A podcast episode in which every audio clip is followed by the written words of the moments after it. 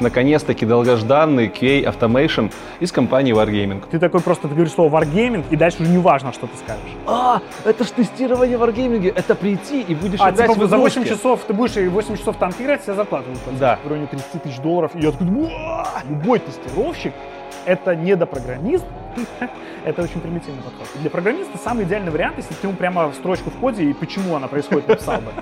Еще решение желательно. А, ты будешь шутить, но у нас и такое бывает. Ты в танки играешь? А прикинь, нет.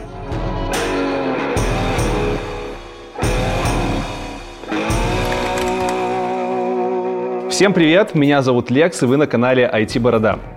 Сегодня у меня в гостях Саша Шуков, очень классный чувак, наконец-таки долгожданный QA Automation из компании Wargaming. Ну, все верно вроде сказал. Значит, Саша, у меня сначала идут вопросы про тебя, поэтому давай сразу поговорим про то, как ты вообще начинал свою жизнь, там, где учился, как взрослел. Ну, я думаю, начинаем мы все примерно одинаково жизни. Я тоже ее в роддоме начал. Вот, собственно, э, родился я в небольшом городке. Это такой был городской поселок Терегородок. Э, Это город Ивья. Это 40 километров от Лиды и 120-130 километров от Минска. Родился, пошел в школу, получил образование базовое. Вот. Чем в детстве увлекался? У меня довольно прикольная в этом плане история, что я как бы с самых ранних лет меня затянуло в инженерию. То есть у меня очень много времени проводил в детстве. Мама и папа отдавали меня погулять с деду, к дедушке и бабушке в деревню уже совсем настоящую, то есть без там ГП, Г, вот без всего этого. И там я был под присмотром бабушки и дедушки, э, и дедушка был инженером, причем таким вот настоящим советским инженером, который самоучка, с образованием, сам спроектировал дом, нари- нарисовал чертежи дома. Этот дом один из там самых при- крутых домов в, дере- в этой деревне с паровым отоплением, сам спроектировал паровое отопление, сам построил трактор, там, канализацию, все, до сих пор чертежи лежат. И вот он как-то, мы с ним быстро очень нашли контакт, он мне постоянно подбрасывал всякие штуки, типа э, моторы, техника, и поэтому я с техникой варился с самого детства. И это такая была прикольная штука. Вот. Потом я узнал, оказывается, что это не у всех так бывает. Вот. Поэтому у меня детство прошло под эгидой техники изучения, то есть я там сначала с какими-то обычными вещами техническими крутил, там механика, все как в физике. Знаешь, сначала там механика, там моторы какие-то, там стамески, все такое, потом электричество, меня дед начал допускать до маленького напряжения, потом большого, потом пару раз бил себя током, там, ну вот вся вот эта тема была. И потом, потом аналоговое оборудование, ну и цифровое. Ну вот это если вкратце. Окей, так а в итоге дед физик, дед конструктор. Как- Дед э, был обычным инженером, то есть он был, ну, сначала он был обычным инженером, потом он был главным инженером в, на базе, там, которая была база снабжения вот этого, город, этого села. И он э, по роду деятельности занимался конструированием, и, но он им не занимался не только на работе, но и домой приносил, собственно, то, с чем И в детстве он тебя привел к, к этому любовь. да, и я считаю, что это определило не только мою как бы профессию, и, но и мировоззрение, и, в принципе, наверное, всю жизнь. Потому что вот я, в принципе, считаю, что я потом... И мне с этим очень сильно еще родители помогли. То есть у меня папа тоже строитель, он тоже инженер, немножко из другой стороны страны, но он мне тоже помогал с этим делом. То есть он мне, как бы говорил, там, подкидывал идеи. Когда я открыл для себя чудесный мир компьютеров и цифровой техники, он мне довольно быстро купил компьютер. Ну, то есть я уже был в, в нормальном возрасте, адекватном. Я должен был... И с одним условием. Я должен был этот компьютер собрать сам. А, то есть, ну, как бы выбрать все комплектующие, нарисовать смету, приказать, сколько он стоит денег, защитить Сколько каждый- тебе лет примерно это было? Ну, я не знаю. И какой это год, чтобы сразу мы Это понимали, был сколько тебе- 2002-2003 год, то есть мне было там что-то там 13. Вот, то есть мне надо было собрать комп, защитить каждую позицию, там, почему проц такой, почему просто там видюха такая, зачем надо видеокарту, там, T, там GeForce T4200, у меня в в 2003 году была видеокарта, а у всех были там MX 440 там, ну и так далее.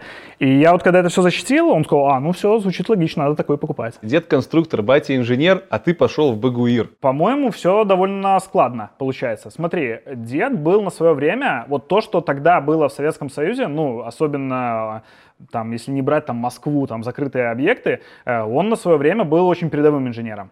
То есть вот он как бы в мейнстриме, на хайпе, как бы сейчас сказали. Э, То есть он там выбрал э, там тракторы, всякие там сварки электрические, полуавтоматические системы, там свари- сварок, там токарные станки полуавтоматические. Вот то, что тогда в Союзе было, вот в нашей глуши, он, в принципе, этим занимался. Батя и отец мой, то бишь, он э, занимался строительством, тоже строил там дома, панельки, дороги, там самым каким он пытался там передовым способом, тот был, то и сделал. Ну а я уже дитя, как бы, как ни крути, цифровой эпохи, соответственно, мне и эстафету перенимать. Чья инициатива была универ пойти? Я просто помню себя, меня родители сказали, иди на физфак, у тебя физика нормально идет. И я так и сделал. Ты помнишь? А, да, это была идея ну, я бы сказал 60 на 40. То есть родители где-то все-таки 60, а я 40. То есть изначально я точно знал, что я хочу связать жизнь с инженерией. Я даже не рассматривал там какие-нибудь гуманитарные дисциплины. То есть mm-hmm. это даже не было мысли. То есть я точно знал, что буду сдавать математику, физику и язык. Э, но я не знал, куда я точно пойду. Изначально я все-таки почему-то Тогда, когда я поступал, это 2005, 2006, 2006, 2007 году я поступал, э, тогда IT как-то так еще не хайповало жестко. Угу. И я абсолютно серьезно рассматривал вариант пойти энергетиком работать. Вот прям, э, прям очень серьезно. То есть мы прям на семейном совете сидели, э, родители прислушивались к моему мнению, то есть они меня не продавливали жестко, но они, если видели, что я колеблюсь как-то, вот у меня какая-то такая неуверенность, то они мне как бы говорили, ну а может все-таки вот это? Я такой, ну, похоже, туда. Вот, изначально мы рассматривали энергофак э, БНТУшный. Я прям туда уверенно думал, что буду поступать, но что-то со временем, вот по мере того, когда я... Это мы решили еще в 10 классе, там порядка. И у меня был там год на подготовку к ЦТ, я готовился и параллельно размышлял. И я каждый день приходил, то есть у меня было время, где я мог посидеть, поиграть, я довольно заядлый геймер, был. Сейчас уже чуть меньше играю. Сейчас Видно... работаешь в игровой не, компании? Не-не-не, я что-то, наверное, походу уже старею в этом плане, потому что у меня... Или у меня сейчас такой период жизни, я что-то мало играю. А тогда играл много. А, вот сколько можно было вы, выкроить, столько и пытался. Поэтому я каждый раз думал, блин, вот я сижу, играю, я работаю с компьютером, э, там какие-то книжки даже по программированию читаю, но при этом я иду на энергофак. Не кажется ли это странным? И вот это что-то, какая-то вот эта мысль, она крутилась, крутилась, крутилась, крутилась.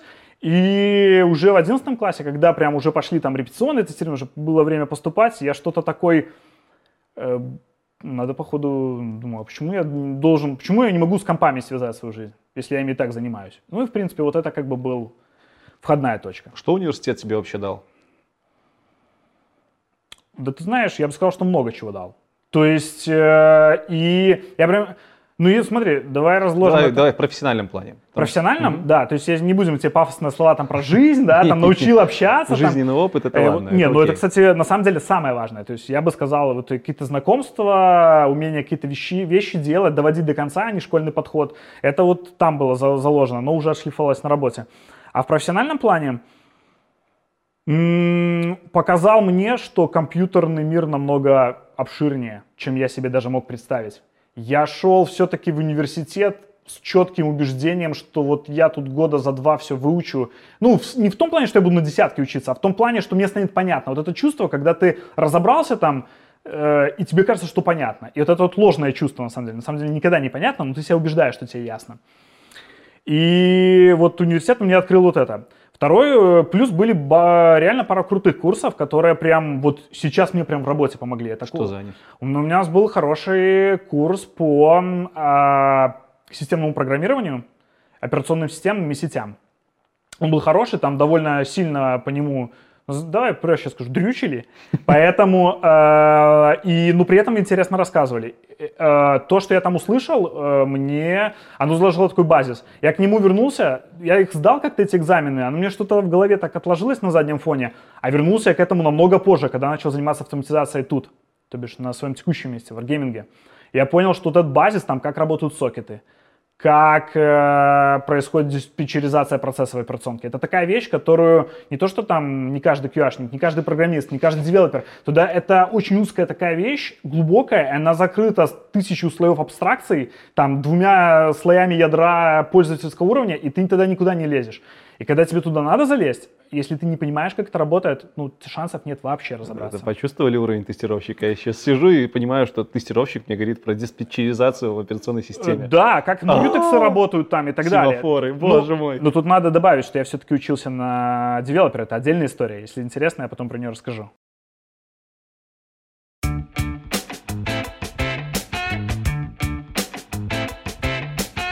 Hello, my name is Antoinette. And I'm from the USA. Hi, I'm Tia DC, and I'm from the Philippines. Good morning. My name is James. I am traveling in Asia. Hi everyone, my name is Brian. I'm from a beautiful part of the world called South Africa.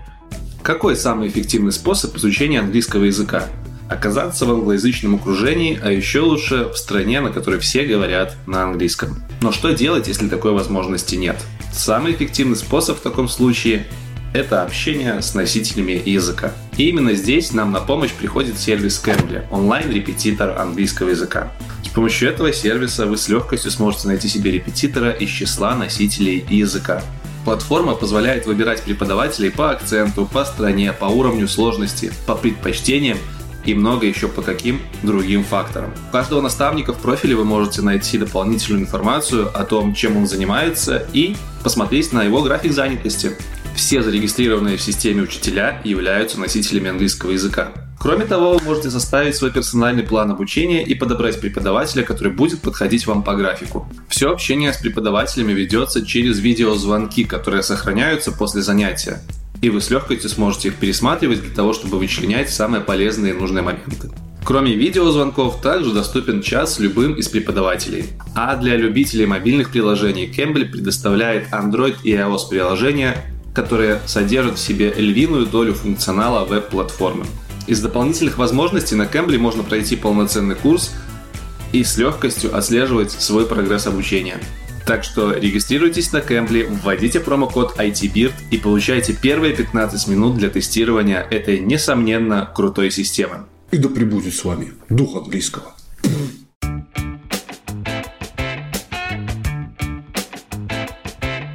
примерно как у меня сломалось, что я пошел на, там, на ТЭЦ за генератором следить, а в итоге пошел в IT. Примерно то же самое у меня случилось. Э, второй такой большой излом был уже в универе. Когда универ подходил, ну, не к концу, я довольно поздно, кстати, за работу схватился, то есть у нас были какие-то психи, которые начинали там с, чуть ли не со второго, там, чуть ли не с первого курса начинать уже там работать там на 0.33 как-то всеми правдами и неправдами, то есть они там как-то крутились. Я Обща- на это смотрел. наверное. А, я на это... Нет, кстати, Минская тоже. То есть, ребята, то есть я не скажу, все колбасили. То есть кто, кто вот умел, кому было легко, те, и кто по такие поживее, они начинали колбасить очень рано. Для меня это была дичка, потому что мне учеба давалась на, на вот довольно тяжело. То есть я думал, ну, то есть я был не очень хорошо подготовлен и не очень хорошо дисциплинирован. Ну, в общем, как обычно, раздолбайство детское. Э, Поэтому мне много уходило как-то на это таких э, переживаний. Я такой, не, работать я не пойду. И вот я третий курс перевалил, и я понял, что все.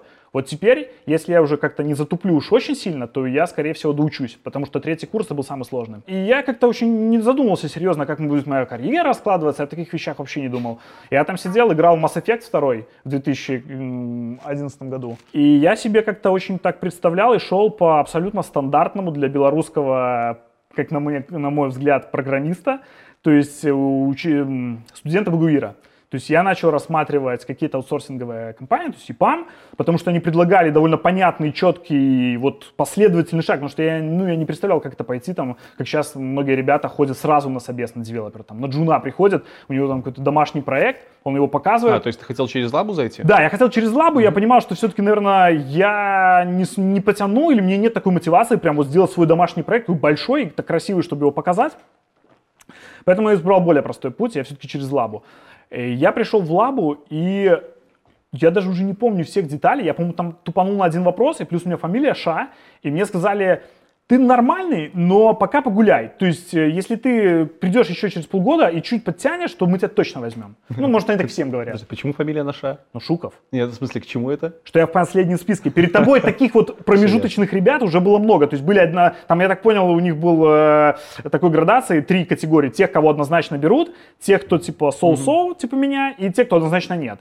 И вот я попал в этот серый список, и у них, видно, таких было много, и они просто от- откинули.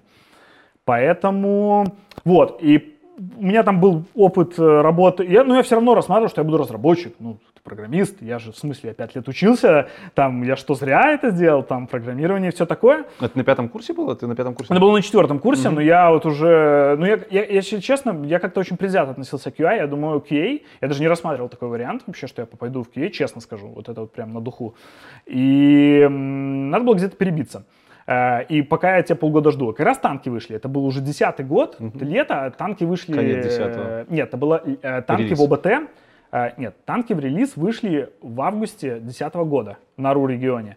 А до этого они в июне вышли, или в июле, уже- в июне, по-моему, да, в июне, они вышли в ЗБТ. Ой, в ОБТ, в открытое бета-тестирование. Я уже прям с ОБТ, потому что там танки, военная техника, я, кстати, военной техникой тоже увлекаюсь. Ну и, в общем, я сразу туда впрыгнул и скоротал там долгие вечера, пока сидел за какими-то книжками, там, C-Sharp, Java повторял. И я попал э, на, тогда еще это все было такой домашний формат, в 2010 году, в декабре 2010 года была з- вечеринка просто с игроками, то есть разработчики, игроки, тут, в Минске. То есть, э, для ясности, ты ходил на собесы по девелопменту, потом забил, начал играть в танки Нет, и я, попал на я, вечеринку. я сходил в лабу, мне сказали, гуляй до зимы. Я сказал, ну все, коль сказали гуляй до зимы, что я буду еще напрягаться? То есть зимой придут, точно А, возьму. всё, то есть ты, окей. мгм. То есть зимой Думал возьмут вернуться. уже 100%.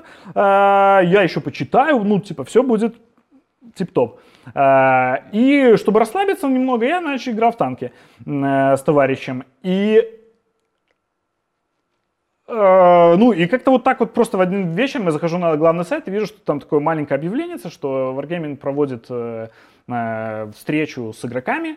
Если вы в Минске, вы можете написать короткое письмецо, почему мы должны позвать вас. И если вы там что-то вменяемое напишете, то, может быть, мы вас позовем. Я абсолютно не надеялся, что это случится, ну, потому что я представлял, что желающих уже даже тогда будет очень много, там много игроков играл, там в общаге все играли повально в танки.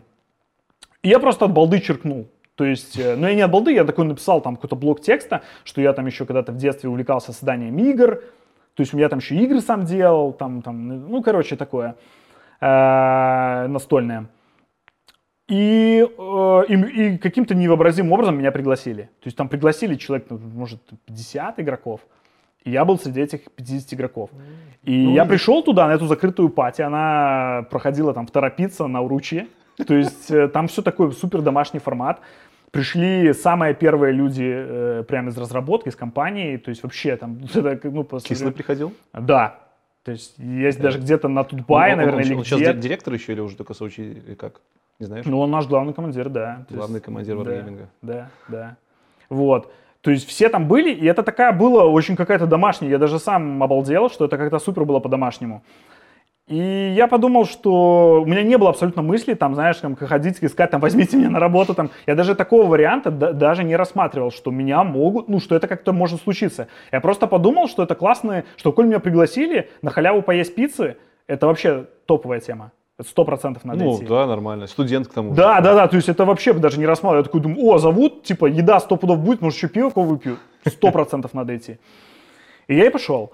И потом в какой-то момент, э, я даже не помню, кто это сказал, кто-то из разработчиков, может, Виктор сказал, может, я, я не помню, по-моему, Виктор это сказал. Он говорит, что с нами тут есть эм, HR, и нам нужны бойцы, проверенные, и если вы что-то умеете в компьютерах, или просто хороший человек, вы можете пообщаться. И представил Веронику, это вот был э, первый, ну, HR, с которого я, который увидел. По-моему, насколько я помню, это вообще еще не первый HR для Wargaming, а, если я ничего не ошибаюсь. И я с ней познакомился, как-то так довольно быстро разговорилась беседа, мы взяли по чашке э, кофе, отошли. Она меня честно спросила, говорит, а что ты умеешь? Ну, или, что, или чем ты хотел бы заниматься, что-то такое она спросила. И я такой, э, говорю, ну, я могу программировать, и могу, и вот сейчас, это тоже была интересная тема, я почему-то вот тогда, еще по молодости, э, думал, что я еще могу геймдизайнером быть. Э, Потому что видно вот какой-то незакрытый гештальт из тех времен, когда я там э, рисовал карты, ТТХ, настолки делал. Мне вот казалось, что я могу типа геймдизайнить. Слава богу, что меня, вот я не очень люблю слово, но меня пронесло, вот реально пронесло. Вот в данном случае, что это не случилось. Мне сказали, что геймдизайнеры не нужны, у нас типа есть, их не очень много, но они типа крутые ребята, они все знают, что делать, им помощь не нужна. И я такой думаю, ну ладно, не нужна, так не нужна, я и не надеялся. А я говорю, а по программированию? Говорит, ну, если ты там жесткий плюсовик, там умеешь в голове вектора складывать, там и писал код, у нас тоже маленькая команда, очень крутые ребята, и я такой, не, говорю, я сам сливаюсь, потому что я не умел, на, ну, на плюсах там какие-то лабы во втором, на втором курсе делал, не помнил ничего, и там математики, ну, очень-очень-очень слабенько там векторные, вектора складывать в голове я не умел точно. Он говорит, ну, есть у нас еще QA, ты вроде парень адекватный, у нас очень крутой технический QA, э, ребята реально шарят, и ты можешь попробоваться туда. И вот честно, я подумал, а почему бы и нет. То есть вот, Ремарка, это QA мануальный. Когда тебя Да, позвали на кей. То есть, да, это, это, был, но это были вот именно, мне понравилось то, что вот как-то раньше говорили про постоянно вот тестер, тестером, типа тестером будешь работать, будешь сидеть, а я знал, что такое работа тестером, то есть там сидеть, в, особенно вот эти входной поток, когда ты джун-тестер там в transition, например, тебе там идут какие-то просто программы, надо кликать, находить там максимальное количество багов там в день там в каком-то забагованном приложении, а они такие, ну у нас не тестеры, у нас QA-инженеры. И я такой, блин, ну инженер это звучит серьезно. Ну такой, думаю, надо попробовать. Э, Классно, ребята. И вот я, собственно, как тогда пришел на собес, а на собесе уже все было по-честному. Там уже никто не смотрел, что ты там с вечеринки пришел, ты был прям все по чесноку. Давай тогда сразу про собес расскажи. Потому что у нас как раз тут вопросы будут и про собес, и про варгейминг. Ну, Как он собес, проходил? ну, я проходил собеседование в 2011 году. Ну да, они отличались. Они, понятно. они очень отличаются. Хотя суть на самом деле осталась та же. Вот заодно и расскажешь, чем они отличаются. Ну, Давай, как проходило, и потом чем отличаются от... э, Ну, проходила, э, опять-таки, чтобы не спойлерить, очень просто и стандартно на самом деле. То есть, э, надо было написать письмо, почему ты хочешь работать в компании. Я, мере, я его писал. Э, Это типа стандартно, да? Нет, меня почему-то попросили его написать, я не помню. Может быть, потому что я как раз шел с вечеринки, и люди думали, что я абсолютно левый человек. И у них, в принципе, все на это основания были, ну, потому что мы общались там. Обычно там какое-то было телефонное собеседование, где тебя, ну, какие-то, что ты там умеешь говорить, проверяются такие вещи. У меня его не было, меня попросили письмо написать. Я написал письмо, типа мотивационное письмо. Меня пригласили утром, я пришел, и мне дали сначала, провели прям вот в кабинет, где сидели э, моя, мои будущие боевые товарищи, коллеги, э, и прямо за рабочий комп одного из чуваков посадили, и у него была просто отдельная учетка, вот в винде он просто вылогинился, залогинился на другую, и сказали, вот там тестовое задание на рабочем столе, там текстовый документ и папка с парой экзешников и видосов. Ты должен все разобраться сам. Что дальше? Посадили тебя за комп? Да, папка? дали час, сказали, вот у тебя есть час, и у тебя есть этот текстовый документ, на выходе должна появиться папка output, и там должно все быть. Дерзай. Помнишь свои ощущения? А ты знаешь, я не знаю, почему-то мне не было страшно. Я ходил в лабу Епамовскую, и у меня прямо чуть ли не вот мандраж был. Прям я чувствовал какая-то очень такую напряг. Хотя это я даже никому особо там ничего не отвечал. То есть мне там давали какие-то там напиши код, написал, отправил, там на другой на файловый сервак залил, все, типа, свободен. Со мной там поговорили, может, там 5 минут какие-то. Не потому ли это, что в ЕПАМе тебе нужно было прогать, а здесь тебе прогать по факту не нужно было? Ты знаешь, вот ты задал вопрос, хороший, кстати, вопрос. Наверное, и это тоже сыграло. Я почему-то боялся, что на программухе я могу прогореть, а вот на тестировании... Я, знаешь, я вот всегда боюсь, ну, облажаться в технике. Вот, вот это меня прям сильно коробит. То есть вот когда ты там надо написать код, а ты не написал. Тебе надо задизайнить какую-то архитектуру фреймворка, а ты не задизайнил. Тебе надо понять, почему из сокета сообщения битые вылетают, а ты не понял. Вот это меня всегда очень демотивирует. Ну, в смысле, оно меня так вот... Удручает, да? Ну да, то есть оно меня задевает. Вот, Очень задевает. знакомо. А когда я фейлю какие-то общечеловеческие вещи, там, тупанул, фигню какую-то сказал, э, но не нарушил обещание, с обещаниями это отдельная история, э, то я себя как-то проще чувствую. И я вот понимал, что мне не надо будет программировать, а с играми я знаком был очень неплохо. Так вот, собес. Дали задание, я очень серьезно отнесся, там было написано, что у вас есть час. Я прям вот помню, что я достал часы и, за- и завел час, что, потому что я прям вот почему-то мне показалось, что очень важно вложиться время. То есть написано час, значит час должен у тебя и быть, а не так, что ты там отдайте еще 5 минут, отдайте там 5-10. Одел наушники, начал колбасить, мне не было как-то стрёмно, страшно, вот не было вот этого, знаешь, такого, когда делаешь, и такой какой-то легкий мандраж, ты понимаешь, что ну фиг его знает, ну типа может и не принести. А тут была какая-то уверенность, что вроде нормально. Оно закончилось, я уложился в 55 или 56 минут, я поднял руку, типа, досрочно, ну, типа, чтобы меня не останавливали. Я боялся, что если я вот превышу этот час, то То мне кто-то подойдет и скажет, типа, ой-ой-ой, ты не вложился. Я такой, нет, вот я взял этот промежуток, проверили. Мне сделали несколько замечаний довольно серьезных касательно русского языка. Э, В смысле, есть- ошибки орфографические? Нет, в смысле изъяснения мыслей. Ага. А, ну, э, я вот раньше об этом никогда не думал. А как но это относится к навыкам это напрямую относится к навыкам тестировщика. Ну, ты прикинь, что ты нашел баг, и тебе надо баг описать. И ты не знаешь, ну, то есть, как бы для программиста самый идеальный вариант, если бы ты ему прямо строчку в коде и почему она происходит написал бы. Ищи решение желательно. А, Ты будешь шутить, ну, у нас и такое бывает. Да ладно. Я это серьезно говорю. Окей. Я лично так делал. То есть, ну, то есть, такое бывает. Э, ну, у нас крутые ребята. Э, это сто процентов. Э, Но такого часто не бывает. Иногда ты не понимаешь, почему происходит баг, или ты не можешь этого понять, потому что у тебя, в принципе, квалификация не позволяет, игра сложная. Э, И ты пишешь каким-то русским языком. И она же там, когда я купил танк, и потом вышел на нем в бой с камуфляжем, с зимним камуфляжем, то при наезде на курятник игра скрашилась. Это, это реальное описание? А, Ну, ну, типа- вот, смотри, а, как бы, потом будут step to reproduce, там будут степы, но хорошим правилом тона у нас считается как бы пони- ну, описать ситуацию. Не всегда степы могут эм, точно приводить к воспроизведению бага. Вот это человеческое описание в дескрипшене джиры, которое ты пишешь на русском, оно, ну, как бы приветствуется. Прикольно. Звучит, звучит очень необычно, особенно когда ты из аутсорса пришел, где Да, это не то, что у кнопку, тебя нажать всегда... на кнопку. То есть шаги ты обязан указать. Description ты желательно заполнить. Понятно, что если это не хватает текстуры на танке, там, там, гусеницы, не надо пояснять, что там дублировать, там не... Баг называется «Не хватает текстуры на танке КВ-1», и ты в description пишешь «Не хватает текстуры на танке КВ-1». Ну, зачем это делать? А, ошибку прямо указал, to Reproduce указал, и, и нормально. И видосы с картинкой лучше приложить, там вот если это что-то в динамике, то видос. А если статика, там, Окей. текстуры картинки будет вот так. И на этом заострили внимание у тебя на собеседовании. Да, я... И очень важно, когда ты пишешь текст, то есть если ты его пишешь, ты должен написать его нормально. Это не должен быть какой-то оборвалк. Там, там танк ехать, стрелять, на дом, краш игры. То есть вот это, это ерунда какая-то. То есть это ты только хуже сделал. Разработчик, который будет это читать, он, он потратит 15 минут на этот бред, ничего не поймет, начнет читать, ну, степ- ты потратишь его время. Зачем это делать? У нас это контролились, и контролится до сих пор. Я считаю, это очень такой... Я вначале этого не понимал, а потом я это очень хорошо понял. Э, То есть ты должен написать русским, ну или на английском, в зависимости от того, там, свои детали, языком, что происходило во время бага. Ну, я подтянул этот навык, но я до сих пор считаю, что он у меня такой, на таком, знаешь, минимально достаточном уровне. Окей, это единственное было, на что у тебя обратили внимание? Я не нашел пары багов, но я нашел все критические баги. И меня сразу же пригласили на... Вот мне прям сказали, у тебя вре- время есть такое? Пошли сразу и говорить... э, Про зарплаты там? Нет, всякие? про устное собеседование. То есть это я просто показал, что я могу технически тестировать. Давай вернемся теперь к концу твоего собеса. Ну, к концу собеса мы уже с э, моим будущим начальником и э, довольно как-то очень... Мы с ним болтали 4 часа. И как-то очень много обсуждали там прям вообще все, все подряд.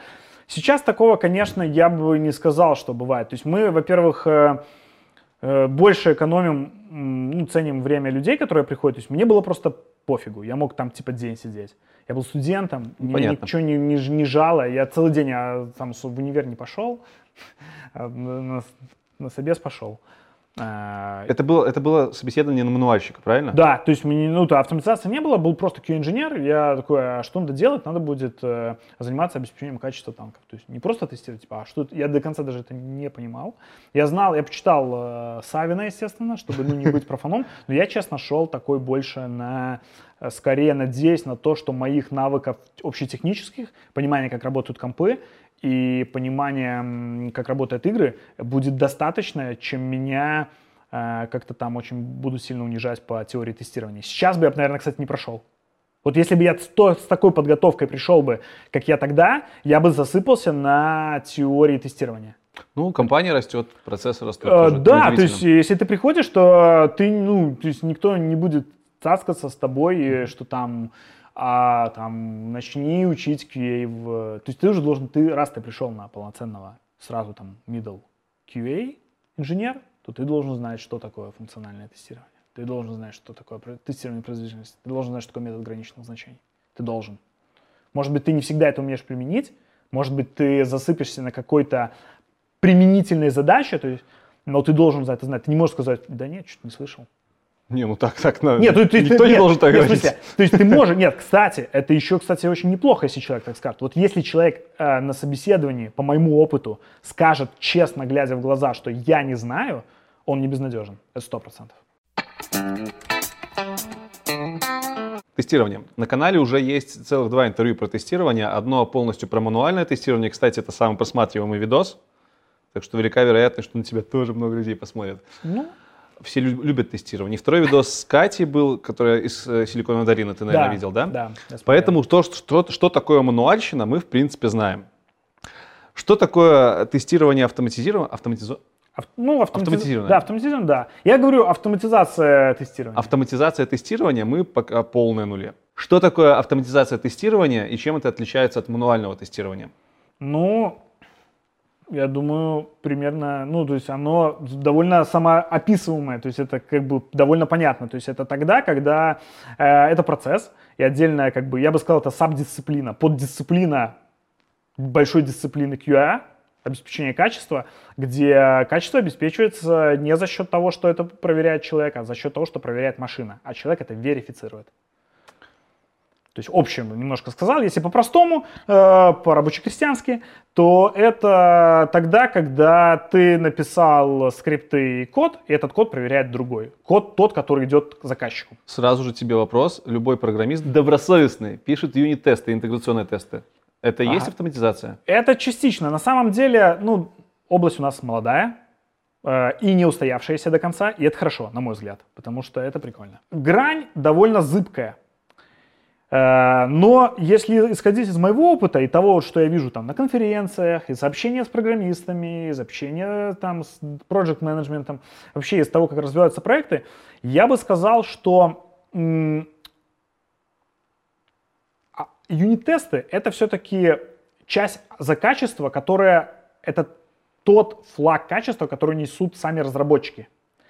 Я видел некоторые компании, в которых практиковалось э, написание юнит-тестами отдельной командой автоматизации в QA, которая сидит от разработки, то есть именно в QA-департаменте, так или иначе.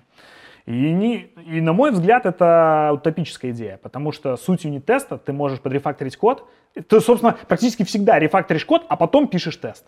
То есть да. нормально, если ты хочешь написать что-то вменяемое, не Volkswagen тест, который true вернет при вызове, и зеленую галочку всегда будет возвращать, а тот, который будет что-то смы- осмысленное проверять, особенно если вы не писали этого изначально в проекте, а это довольно большой участок рынка, э, которые не пишут сначала не тесты, а потом пытаются всеми силами их начать писать, это все-таки ближе к разработке.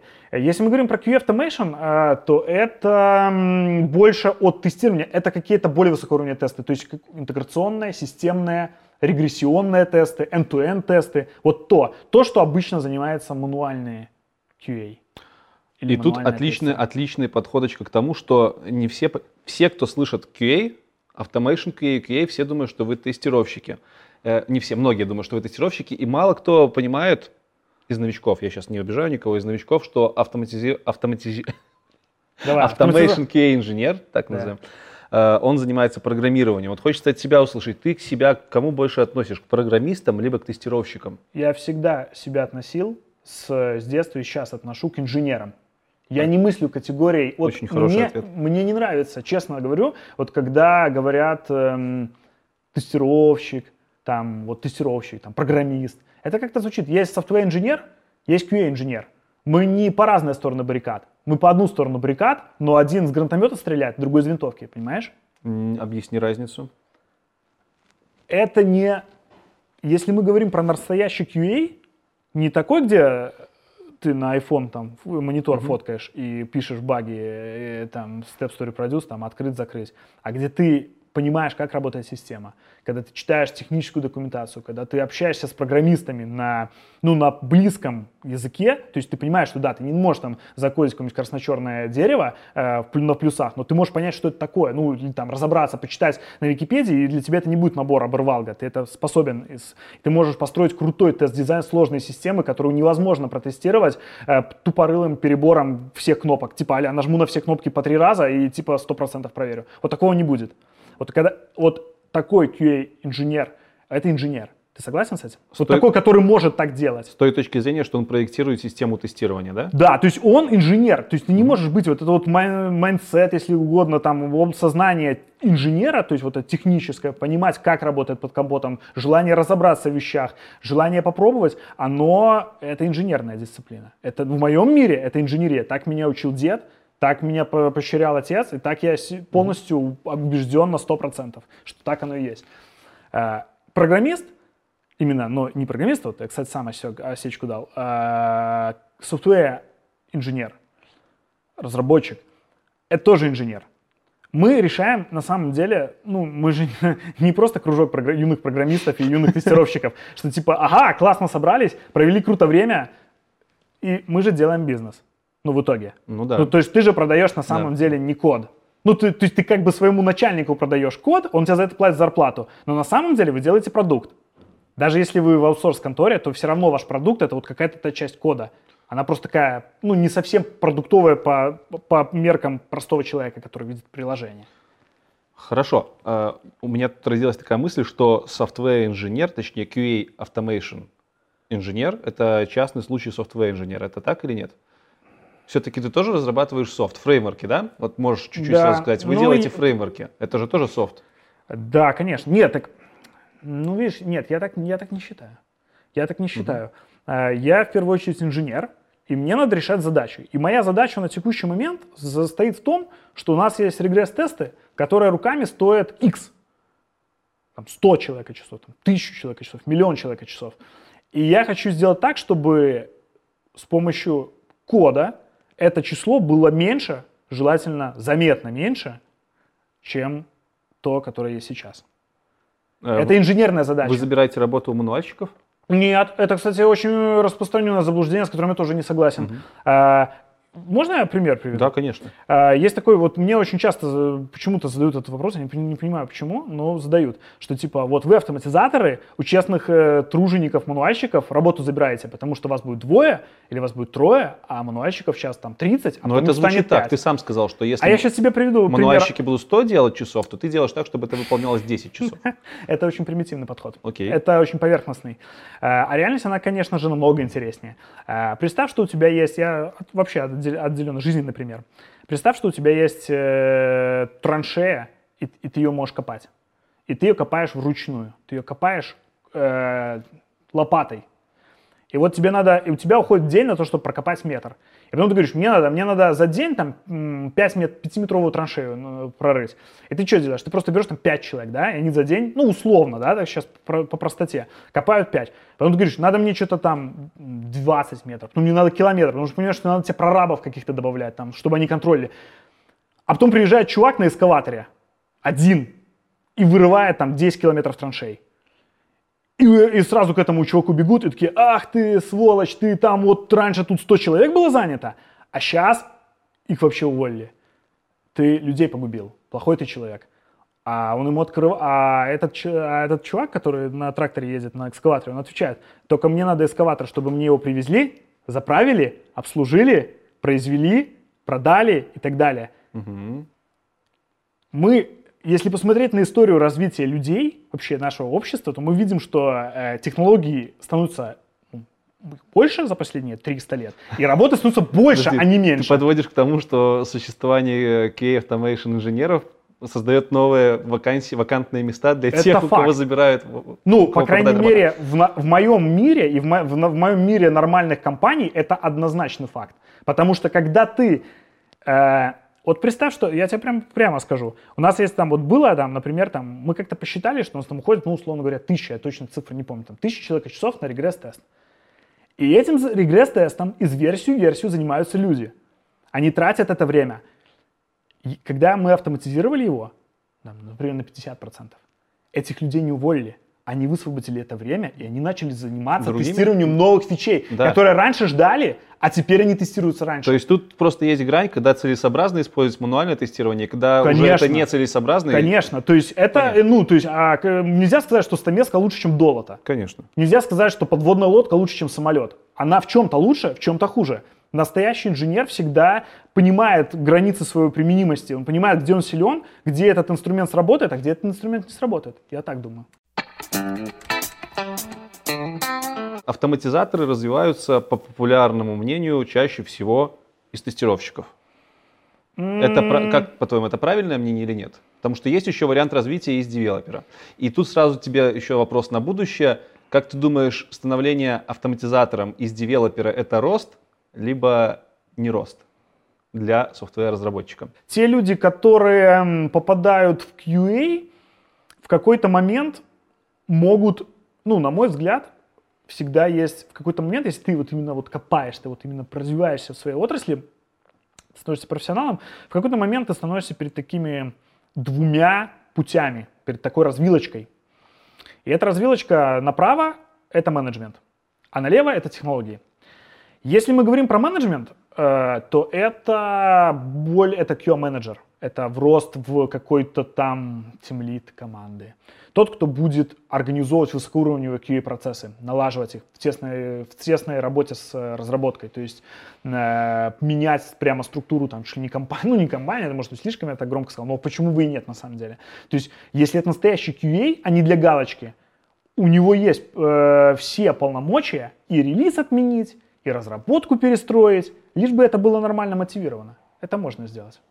Если мы говорим про то, что это и, а собственно направо, да, вот вернусь к тому, что еще начал. А если ты направо пойдешь, то там технологии.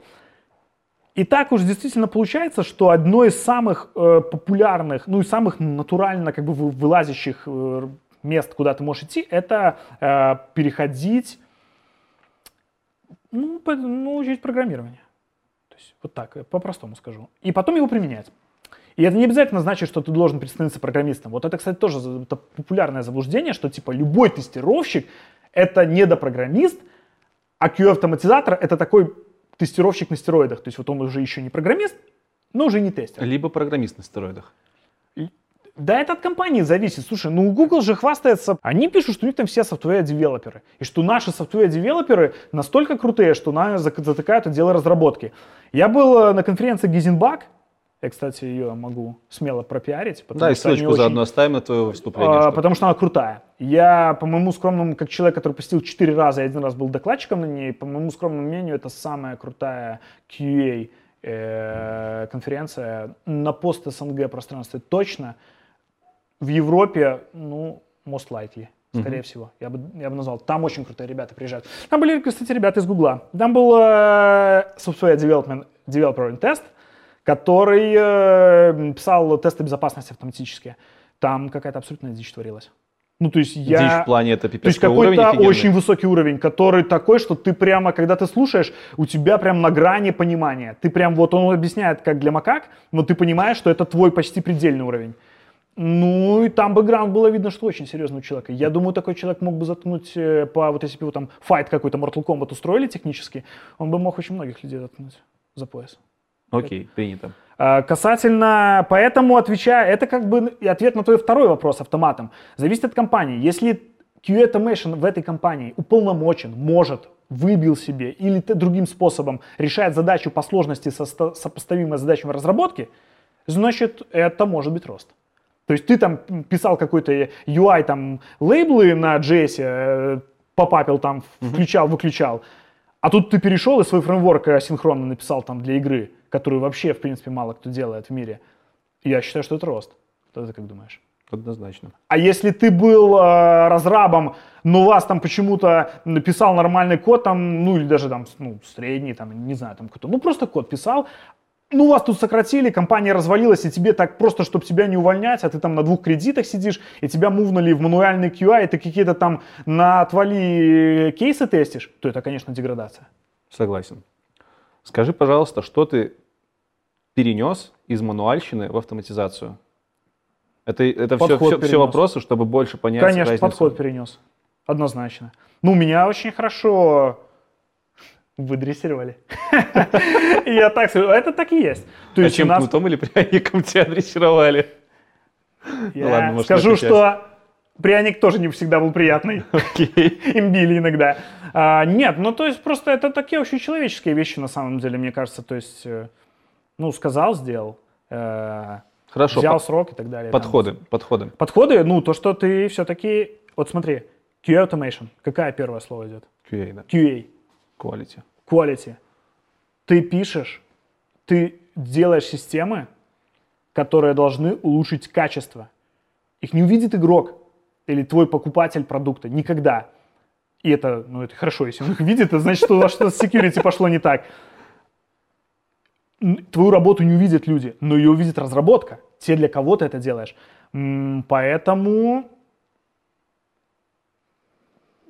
ну, то есть, э, поэтому ты должен быть все-таки тестировщиком. Ты ним, э, потому что если ты хороший программист и перешел в автоматизаторы, и тебе, тебе принесли тестировщики, э, Q-инженеры, э, принесли крутой чек-лист сложный, с кучей зависимостей. Ты его нифига не понял. написал какие-то левые тесты, они не смогли проверить, потому что они по коду не могут, то, да, то дальше ты ступаешь на очень зыбкую почву, которая проломается тогда, когда мануальные QA-инженеры просмотрят этот баг руками, твои автотесты его не найдут, он попадет на прод, ты ночку посидишь, сам этот э, патч выпустишь, придешь на утро и будешь должен, ну и либо по чести, либо по обязанности ты должен будешь дать нормальное Все объяснение, ясно. почему это То есть произошло. под- подходы знать это прям must-have, это очень важно. Зачастую, плюс ты же пойми, что люди, э, как бы, и инженеры тем более, они оптимизируют то, над чем работают. Если это крутой э, мануальный QA-инженер, то его кейсы будут вокруг того, что у него есть вокруг рук. То есть это будет всегда с мощной завязкой на UI. Это всегда будет, ну что это то, что он может тестировать. Э, это будет меньше бэкэнда. Как ни крути. Если это автоматизация, то это обратная ситуация. То есть ты должен увидеть кейс, который звучит, кликнуть на кнопку «Купи танк», ввести там цену танка, нажать ОК, посмотреть, что выскочит сообщение «Танк успешно куплен», представить, что этот кейс трансформируется в то, что отправить запрос на сервер по покупке танка, провалидировать ответ, провалидировать бэкэнд, посмотреть, не упал ли traceback. Вот так я бы сказал. А что вообще можно автоматизировать? Все. Ну, все, я не знаю. Ну, то есть, какой вопрос, такой ответ. То есть, э, ну, да, я думаю, ну, то есть, я бы не сказал, что, Хорошо, что человек... чаще, чаще всего Регресс автоматизируют? автоматизируют. Чаще всего автоматизируют регресс-тесты, потому что, и я считаю, это самое эффективное, то, с чего начинать. Э, Потому что они фиксированно тебе стоят. Вот смотри, э, э, ну, на, в большом software девелопменте, который там веб, там большие продукты, это давно данность. В играх это не так. Игровая индустрия это такая все-таки, я бы сказал, с точки зрения software девелопмента, это такая закрытая каста довольно до сих пор. И там есть очень много своих прикольных штук, но вот этот вот flow знаний, обмен между большим software, вот этим вот классическим разработкой софта и игростроем, он такой очень небольшой, я бы сказал. Что можно Да, ну, автоматизировать есть- и почему в геймдеве свои какие-то ситуации? Ну, потому что у тебя объект тестирования очень сильно отличается. Игра это, в принципе, такая вещь сама в себе.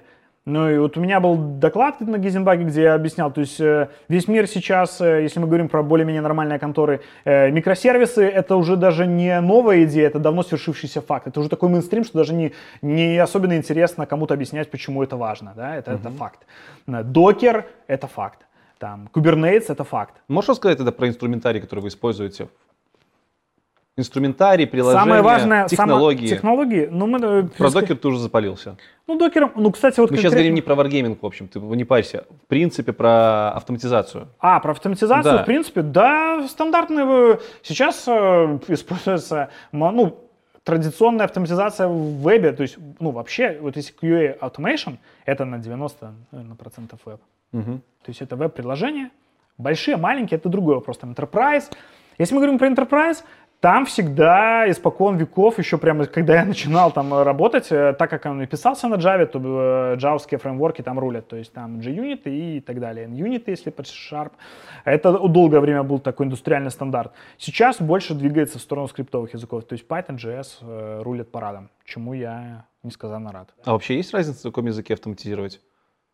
Как вы выбираете э, язык, на котором будете автоматизировать там какую-нибудь фичу, либо ну, Ну смотри, у нас просто, у нас есть продукт, мир танков. Вот он развивается э, в этом плане, то есть это не аутсорс, где ты сегодня сайты делаешь, завтра магазины делаешь, потом там какие-то рули для BMW автоматизируешь, потом еще что-то делаешь, там вот такое, так, ну там каждые три месяца. То есть здесь у нас есть игра.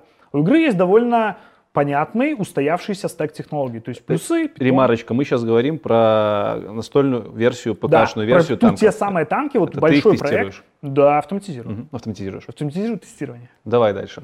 Вот. А, У нас э, довольно четкий, понятный, устоявшийся стек технологий. То есть это плюсы, C++, ядро написано на нем, как бы основа, основа приложения. Это Python.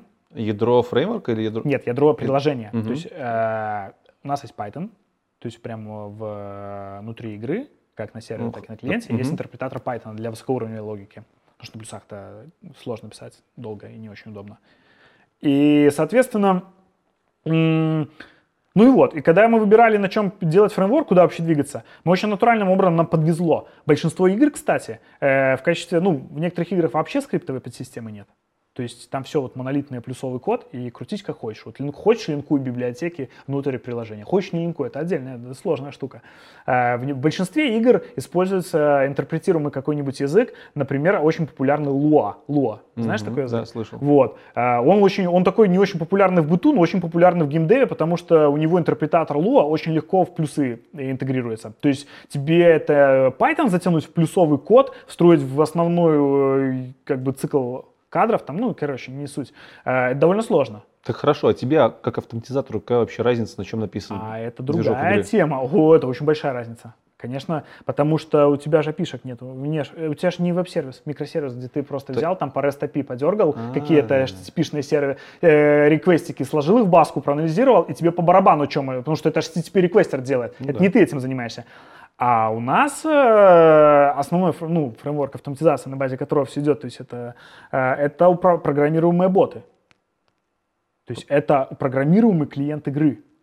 Понимаешь?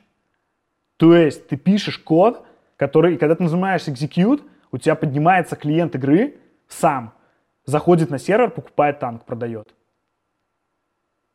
Понимаешь? Так вот, почему ты больше не играешь? У тебя, у тебя боты играют. Не, я, кстати, Это еще шучу. играю. Играю в танки. Ну, не так много, конечно. но- Ну, звучит прям очень, очень И мощно. это, и это довольно, и это так не только у нас. Я не хочу тут как-то, знаешь, там хвастаться или как-то хвалиться, а, потому что так везде в геймдеве. Именно поэтому в геймдеве почти нет автоматизации тестирования, к сожалению. Ну, единицы студий могут себе это позволить. А теперь скажи, почему ты сказал, что скриптовый язык, который у вас в движке, это очень хорошо Python? О, это, ну, типа это- с ним проще работать, чем с плюсами? ну, а разве это не очевидный факт? Не, очевидно, просто чтобы понять. А, ну, блин, потому что это Python, потому что это язык о, даст очень высокоуровневый, очень удобный для конечного пользователя, достаточно мощный, ну, точнее, очень выразительный, и при этом он, как говорится, с батарейками. То есть в нем все, что надо, тебе есть. Случаев, когда для автоматизатора я считаю, что больше и не надо. Если ты software development инженер, который пишет рендер, и которому важна каждая микросекундочка ЦПУ, это, конечно, не твой выбор. Питон толстый, но медленный. Но ты меняешь. И тогда, конечно, тебе, да, тебе надо писать на плюсах, может быть, даже на ассемблере какие-то ставки делать. Если ты автоматизатор, и ты автоматизируешь, именно Automation QA, и ты автоматизируешь какие-то тесты, даже в, в играх, где важна производительность и очень много заморочек на эту тему, даже там тупить будет не твой код, ты будешь тупить. Понимаешь?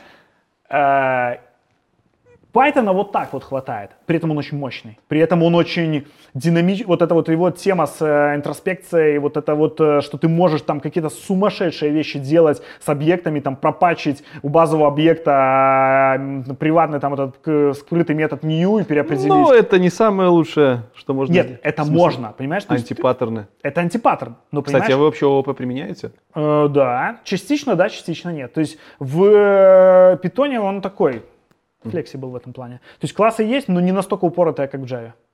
Не настолько жесткая связка. Причем как в фреймворке, так и в игре. Ты говорил про секунды. Ты говорил про то, что э, скорее будет тупить не твой тест, не, твоя, не твой фреймворк, а будешь тупить ты. И тут у меня сразу возникает вопрос, Да, какие, это, у вас, это факт. какие у вас вообще критерии э, успешности ваших тестов? То есть вам сказали, протестируйте вот эту фичу, вы ее тестируете, а что, что значит, что вы ее хорошо протестировали? Это время, которое выполняются тесты? Ну, это- во-первых, это- тут немножко я себя поправлю, чтобы ребята, которые смотрят, и которым может быть в теме, немного понимали, что ты не тестируешь игру. Ты, я написал тесты. Эти тесты были написаны по заказу. У нас драйвит качество QA мануальный, не автоматизация. Мы маленький отдел внутри большого департамента QA. Понимаешь? У нас немного людей, очень немного.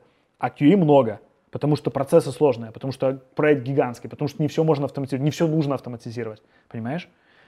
И драйвит QA, а мы им помогаем. То есть мы такой полусервисный отдел, если То есть ты угодно. к тому, что показатели это одни и те же? Нет, я к тому, что нам приходит QA с заказом, они нам дают э, какой-то чек-лист или говорят, что его нет, ребята, давайте вместе его придумаем. Мы пишем автотесты и сдаем эти автотесты на контроль QA. И они нам э, присылают фидбэк. Мы раньше очень, ну, ну, если конкретно тебя интересует, то как мы это делали? Когда мы внедряли автоматизацию, передо мной стояла задача доказать, что она работает. Ну, формально доказать. И, и что, что за критерий это Э, Мы работает? Если ставим- у тебя очень фреймворк проще. работает у нас, два смотри, дня, У нас, э, нет, подожди. запускается и М, отрабатывает там два дня, гоняет У нас тесты. очень просто было, ну, что-то просто, а что-то сложно. Просто то, что у нас были уже процессы мануальные, налажены. У нас каждый день был ответственный тестировщик, который прогонял регресс-тест. У него этот тест занимал от двух до четырех часов. В зависимости от того, какого количества проблем он столкнулся. Приходишь, билд разломанный в хлам. Пока все баги оформил, 4 часа прошло. Приходишь на другой день, билд чистый. Ну, за 2 часа все прогнал, поставил пас, пошел дальше заниматься другими делами. Мы брали 4 часа и считали, что, ну, даже 2 часа. И я считал, что тест должен обладать ну, максимально похожим покрытием, в идеале таким же, и он должен работать ну, меньше, чем 2 часа. Типа, причем 2, две галочки. То есть, То есть два раза меньше. быстрее, грубо Да, говоря. то есть два раза быстрее он должен работать. И он работал час. Ну, как обычно. У вас, у вас за час прогоняли все тесты танков? Не, Авто- ну, э, то есть это, это регрессионка, регрессионка, да, регресс, только критическая. Там, там суммарно в общем чек-листе там может быть 3000 кейсов, Окей. а мы 300 кейсов прогоняли. Но критика работала, то есть ты уже понимал, что происходит. Э, И мы что делали? Мы довольно сильно упоролись, чтобы доказать, вот именно, что это работает. И мы делали двойную работу. Мы прогоняли, мы, когда тесты были готовы, мы их запустили, и все баги, которые находили тесты, оформляли в джиру как баг и добавляли обязательно лейбл автотест failed. Failed. То есть это делал тестировщик, ты в любом случае ты видишь баг, и его же кто-то руками-то должен поставить. Мы как-то поэкспериментировали с автовыставлением в джиру, ну потом 40 тысяч багов пришлось закрывать из-за одного скриптом там и получили за это нагоняй. Такой думаю, нет, это что-то такое жесткое, так больше делать не нужно. То есть все-таки человек должен быть пока еще. И вот, э, поэтому мы гнали параллельно ручные проверки и автоматические. То есть мы вот там месяц делали дурную в каком-то смысле, но она была не дурная. Это была абсолютно осмысленная работа, двойная. Мануальщики проверяли руками, автотесты гнались руками. И мы выставляли баги, и потом смотрели, какие баги из найденных мануальщиков не нашли автотесты, и наоборот. И я прям в жире строил вот эти фильтрами, GQL-запросами, все вгребал, строил дашборд, и своему руководителю пришел очень подготовленный. Почему автоматизация работает? И мы увидели, что мы там чуть ли не 80% багов, 70-80 по регрессу находим. И это очень круто. Ну, это круто. И вот после этого уже, вот это доказательная база. Вот если ты так скажешь, то я не думаю, что человек на обратной стороне, если он инженер хотя бы немного, а у нас инженеры, Слушай, э, они тебе для- не скажут, нет, надо закрывать автоматизацию, какое-то дорогое удовольствие, как ты фигней занимаетесь. Для меня звучит так, что у вас автоматизация э, типа появилась не из подачи руководства, а из подачи самих QA -щиков. Вот ты пришел. Это, а, кстати, это тоже забавная ситуация. Она появилась с двух сторон. Мгм. Там было прямо тоже, вот у меня какие-то такие важные моменты в жизни, они на самом деле довольно случайно происходят. Хотя так, если сделать backtrace, то вроде бы и не очень случайно.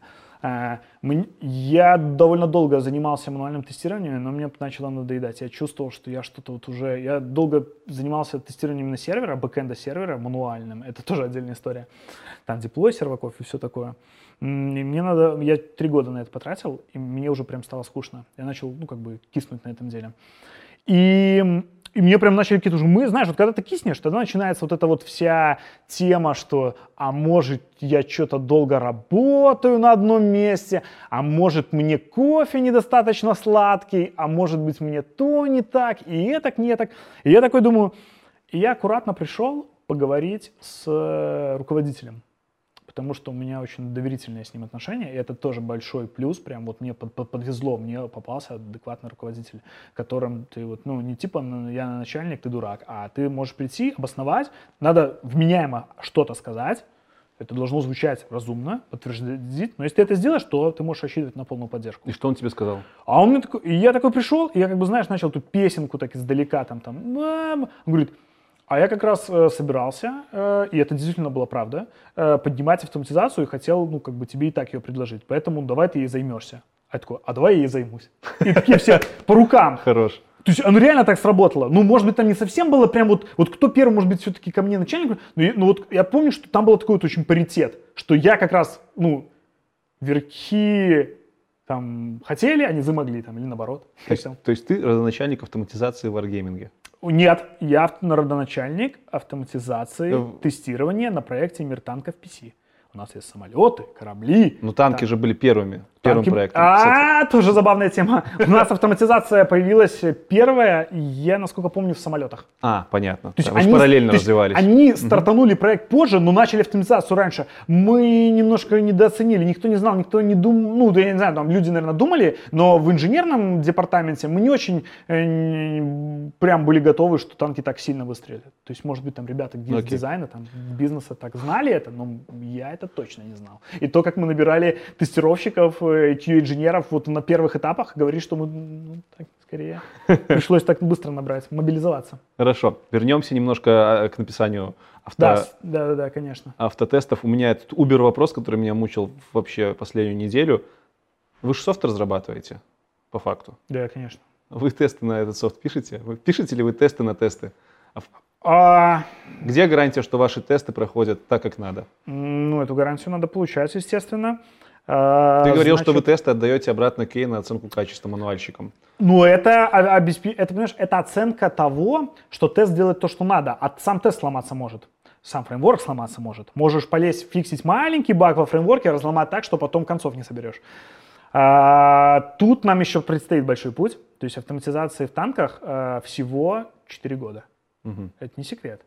А, Осмысленной автоматизации у нас год ушел на прототипирование. Прикинь, мы год потратили на то, чтобы примерно понять, что надо делать. Книжек нету.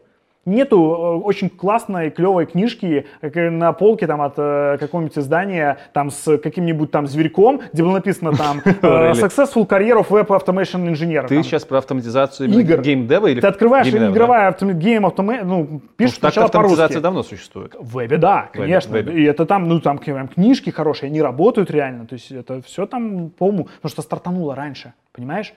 Игры э, раньше коробочные были, и до недавнего времени. Только вот, вот эти все стимы, онлайн, это все поперло там в ну, так я так сейчас по грубым прикидкам скажу, по моим ощущениям, это где-то там в районе там, 10-11 года. Это стало мейнстримом 13 становиться. Игры как сервисы, которые, где весь жир начинается тогда, когда игра выходит. Раньше как было? Закрылись на два года.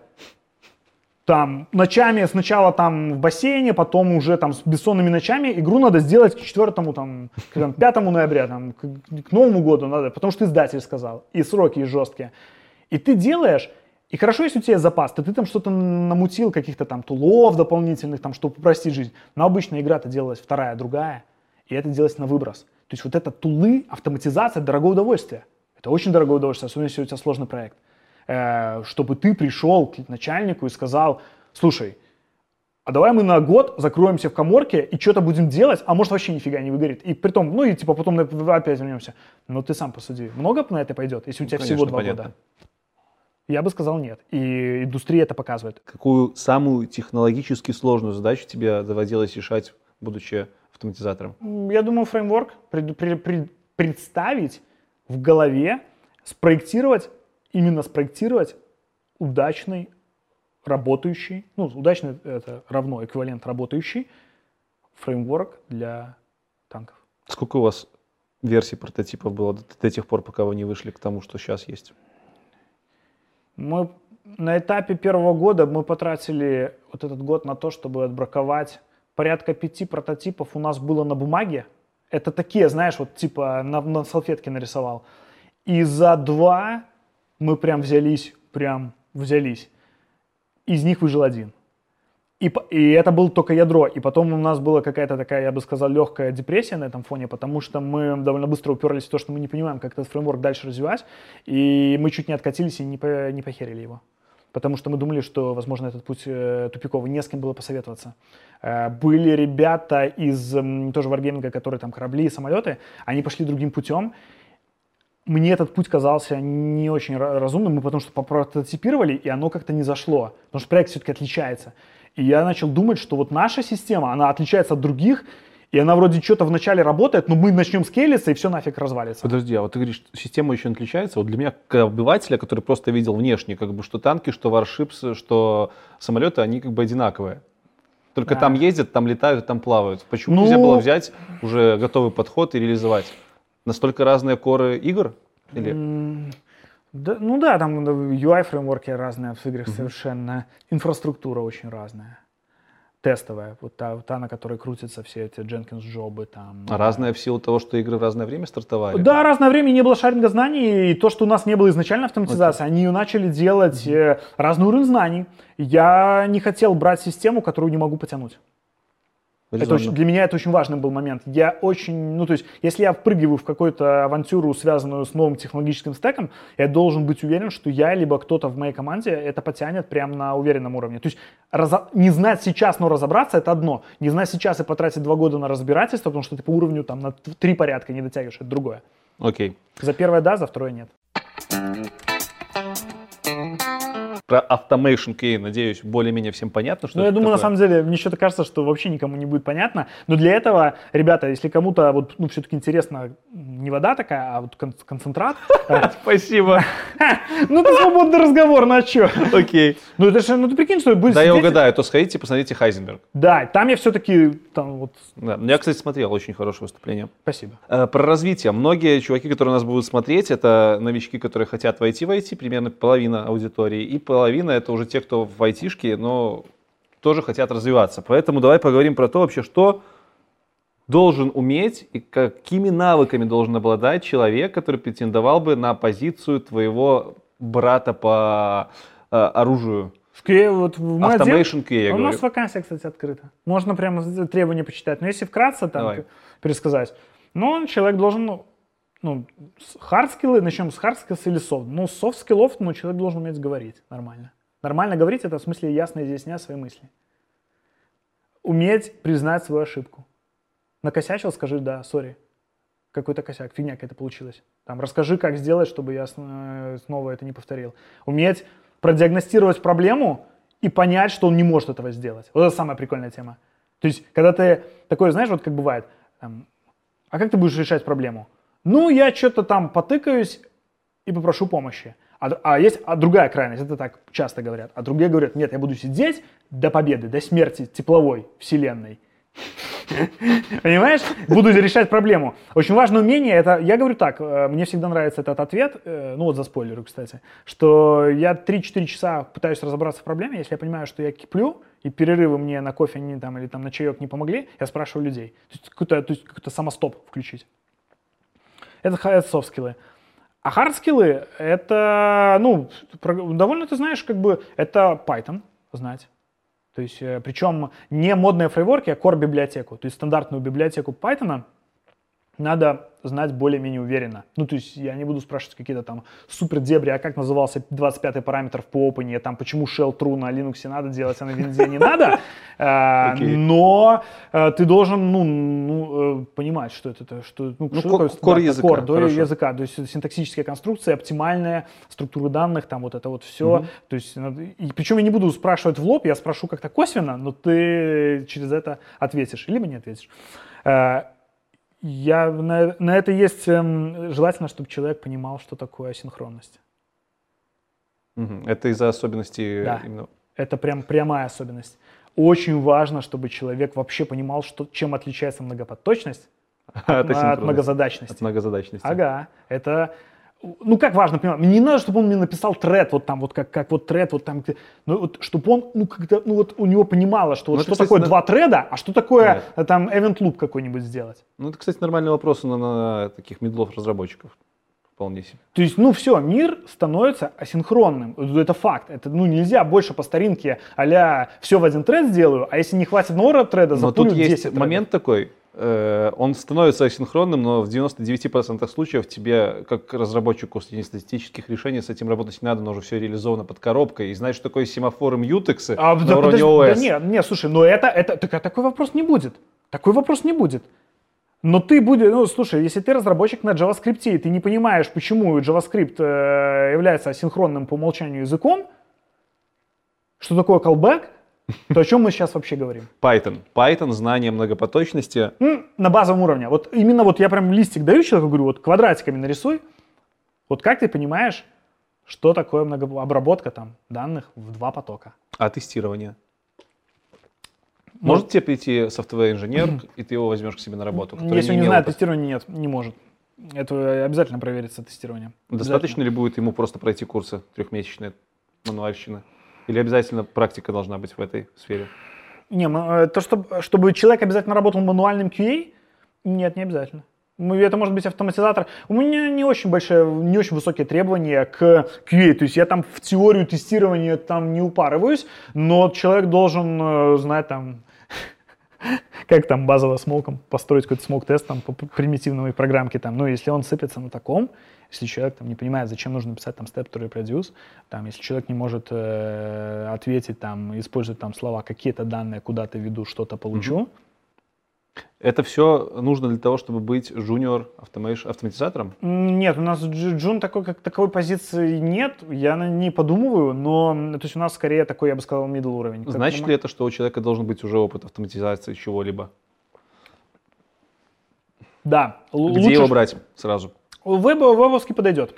Если работал в вебе, э, особенно с бэкэндом, уже нормально. Приходят интересные товарищи, которые работали на тех... Вот помнишь, я когда сказал, что типа в веб QA, в QA Automation там 90% веб. Да. Так вот, 10% это не только, это не игры. Это не только игры. Там еще есть десктоп. Может, даже, даже, наверное, может, я так за слишком дал-то 90, это, наверное, я перегнул, ну, там 80 каких-нибудь процентов, то есть большинство. И вот этих 20 остальных это и десктоп. Сейчас... Embedded какой-нибудь еще. Это embedded. Вот это, это наши товарищи. Вот с ними обычно разговор складывается совсем по-другому, на другом уровне. То есть, если чувак писал под какой-то микроконтроллер, если он там автоматизировал рули BMW-шные, тесты для рулей, для, гидроус- для электроусилителя BMW-шного руля, прикинь, делал.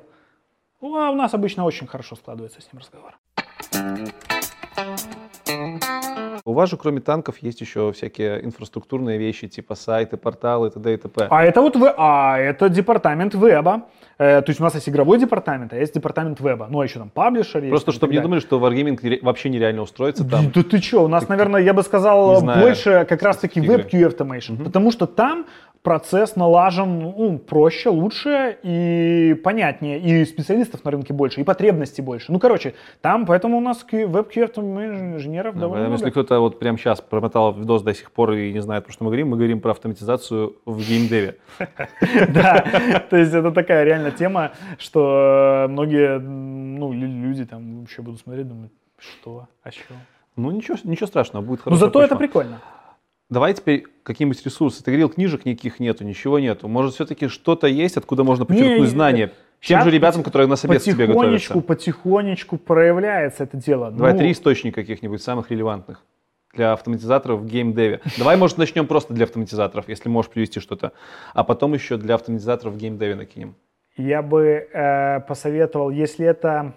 Я прям книгу точно не помню, ее можно как-то загуглить, то есть там по, по ключевым словам. В Python есть очень много вот этих вот хакерских штук, которые зачастую всегда помечены двумя на полях, типа это антипаттерн жесточайший, ни в коем случае его не используйте. Ты знаешь, в QA Automation они иногда стреляют. Тебе надо э, подхачить приложение, встроиться в такую часть, в которую, ну, нет у нее интерфейса. Ну, у тебя нет интерфейса. Э, монолитный код, э, или менее монолитный, у нее нет никакого интерфейса, ни- ничего нельзя, а тебе надо вот между двумя функциями за, заинлайниться. Что ты будешь делать? Ну вот и начинается тема. Или какой-нибудь Это там то- аспектно ориенти... а, аспект-ориентинг программинг, вот эти элементы, Типа, типа... получение доступа к приватным полям. Да, то, да, да, да, да, вот это вся тема. И там какой-нибудь метаклассы начинают питоновские вы- вылазить на... Так, это ма- этого мало, но это прикольно. Хорошо. Оно нормально так меняет мозги на, на тему того, что вообще бывает. Окей. Насколько можно себе сильно отстрелить ноги. Книжечку ты мне эту найдешь и Вот. скинешь? Да, там что-то или там э, х- хакеры, там хак он Python, вот такая какая-то книга. Что еще? Какие еще ресурсы? Может быть, сайты, не знаю, канал на Ютубе. А, Вот что я тебе точно скину, я тебе скину статью, она есть в вебе, абсолютно общ- общем доступе. Это про то, как построена автоматизация на проекте LoL, League of Legends. Это такая У них онлайн. это в открытом Да, доступе да, да, там прям лежат доки, чуть ли не там код в репозитории лежит. И Есть похожая статья Это игрушка, если в что. Mail.ru. Мгм. Они тоже делают. То есть вот раньше этого не было, а сейчас потихоньку, видишь, оно так вот, ну, я там что-то на Гейзенбаге сказал, там ребята что-то читают, то есть оно так, так по крупиночке есть. И есть компания, которая сделала когда-то, вот, пом- может, помнишь игру «Серьезный Сэм»? Конечно, кто Вот. ее не помнит. А ты в курсе, что ее сделала небольшая хорватская компания, Croteam? Не знал. И вот эти хорваты, они очень крутые ребята. То есть в Хорватии есть геймдев-контора, которые сидят, там какие-то сумасшедшие плюсовики, они делают довольно прикольные движки. И они сделали для коробочных игр фреймворк автоматизации. И он, кстати, такой, и он идеологически очень похож на наш. Это тоже программируемые клиенты там и так далее. Скинешь ссылочку. Да. И третье. А третья, я да, скажу книжку, которая не имеет отношения к... Не говори, что Савин. За него так хейтят. Нет, ни в коем мере. Я скину ссылку, ой, посоветую книжку э, Чарльз Пидзольд, Пидзольд, «Код» называется. Ух ты. Вот эта книжка, это реально бомба. Это про, вот как есть, э, не знаю, там МакКоннелл, там, не знаю, там э, совершенный код. Это такая основополагающая вещь для Да-да, разработчика. конечно. вот это основополагающая вещь, как мне кажется, для любого чувака, кто хочет понимать вообще, как компы работают. У меня реально раньше с этим были проблемы, то есть я до конца не понимал. Если ты понимаешь в итоге, как работает процессор, то ты понимаешь, почему там память лагает или как работает, почему ты нажимаешь виртуальную кнопку на мониторе, окей, а у тебя реально переключаются транзисторы в ЦПУ, Это Всё, очень полезная книга. Я, кстати, я в себе даже добавлю. И буду. Она простая книжка, например, нам начинается с того, что Да, там а дети простая друг... книжка 3000 страниц. да? Нет, она где-то страниц э, 400, по-моему, и там начинается с того, что дети друг друга в э, окно фонариками моргают морзянкой. Прикольно. А заканчивается там 8-битными компьютерами, как работают операционки на базовом уровне. кратчайшую историю времени. Да, это да, я бы вот, вот, кстати, реально крутая, э, крутая аналогия. Это типа кратчайшая история времени, только в информатике. Прикольно. Прикольно. Это Очень, очень, крутая классно. книга, прочитал на третьем курсе универа, перечитываю раз в два года. Я знаю, что ты фанат фантастики. Ну да, Да? конечно. Да, это И я, счит- я считаю, что фантастика очень помогает э, инженерному складу ума придумывать какие-то новые вещи. Ну, конечно. Э, Это сейчас я говорю тем, кто не поймет, почему я сейчас спрошу про три самых крутых фантастических книги, которые ты прочитал. Потому что я считаю, что это важно для инженера.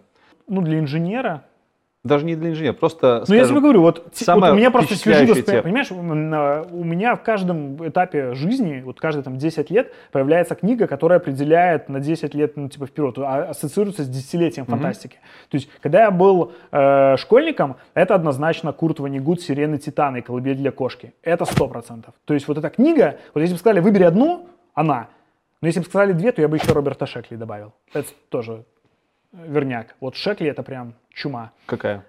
Э, Да практически все. Начиная от Окей. рассказов, то есть координаты чудес, э, такая легкая форма шизофрении, э, корпорация бессмертия, там, билет на планету Транай. Ну, то есть вот Все такие достаточно. То я заколебусь вставлять картинки с книжками. вещи. То есть Шекли, вот у меня большой сборник его есть. э, В школе это была такая вот настольная книга. Это крутой чувак. Но это были 60-е, 70-е. Если мы говорим про 90-е, то это, конечно же, ну, Гибсон, Нейромант. Я м, очень попсовый в этом плане человек. Я считаю, что он определил эпоху во многом. Э, И это, конечно же, Винч. Верно, Винч. Сто процентов. А из Винжа что? А, Ну, ста- старая добрая глубина в небе. Пламя над бездной. Это те то, за что он Кстати, получил тебе, Хьюго. тебе не показалось, что третья часть этой трилогии, она была немножко не в том стиле выдержана? Да, И показалось. заговняли ее очень сильно. Да, да, да. Я бы сказал, что мне и вторая немножко уже, там, показалась. да, было. Она, мне, мне вторая показалась какая-то более простая, что-то более людская. Вот в первой, я первый раз, когда ее прочитал, вообще не понял, о чем книга. Там вот эта тема, когда размышляла машина над тем, что-то, что она начала сама себя осознавать, что такой древний алгоритм, я что-то, если честно, там потек немножко. Почитай. Питер Уотс «Ложная слепота». 2007 года, но она фактически только сейчас набирает Офигенски, оборот. Офигенски. Вот почитай, я думаю, С сюда. удовольствием. Потому что я ярый фанат Снегова, Азимова. Я за прошлый год прочитал за этот э, две книжки, ну, как бы, дв- две- вот это вот одна «Ложная слепота», а вторая — это цикл э, «Три книжки. Воспоминания о прошлом Земли». Ну, можешь, можешь ввести э, «Задача трех тел». Я уже а- а- от названия просто. Вот это, и по моему скромному мнению человека, читающего фантастику, там, не литературный критик, я думаю, это через 20 лет назовут абсолютной классикой мировой фантастики. Они уже взяли все Небулы, Хьюго, все, что можно и нельзя. Что там такого? Там Почему? вот- Почему? Потому что это наконец-то то, чего не хватало научной фантастике. Это 21 век. За последние 20 лет, 30, многие думают, что ничего не случилось, потому что в науке, да, там, типа, ну, ты что, там, компы так развиваются, да, там, каких-то искусственный интеллект, типа, еще не появился. Ну, вроде нейросетки что-то там распознают. Если ты не инженер, и ты читал историю, э, увлекался то ты знаешь, что там, вот, блин, вот в середине 20 века там атомную бомбу и танки, за Ну, 20 понятно. лет там скачок просто в какой-то Понятно. космос. То есть они, современные чуваки, пишут про графен, пишут про... Они пишут про молекулярную биологию, тел, они биологию. пишут про пространство временные. То есть это такая прям... Теория струн, это очень круто. Это вот, вот почитай. Хорошо, достаточно про книги. В, в теме развития нужно обязательно поговорить про лидерские качества. Ты работаешь не просто QA Automation автоматизатором, ты Да. технический лидер команды. Да, то есть э, обычно спрашивают, чем от Team лида отличается. Именно. Есть еще team лидер. Э, Это- ком- командный лидер и технический лидер. Оно тоже, точно так же есть и в софтвер инженеринге обычном. Да, Что входит в понятие технического лидера QA дела и чем это отличается от team лидера? Automation QA. в моем, ну, то есть тем, что Team Lead это человек, который уже, ну, там, менеджер на 70% плюс.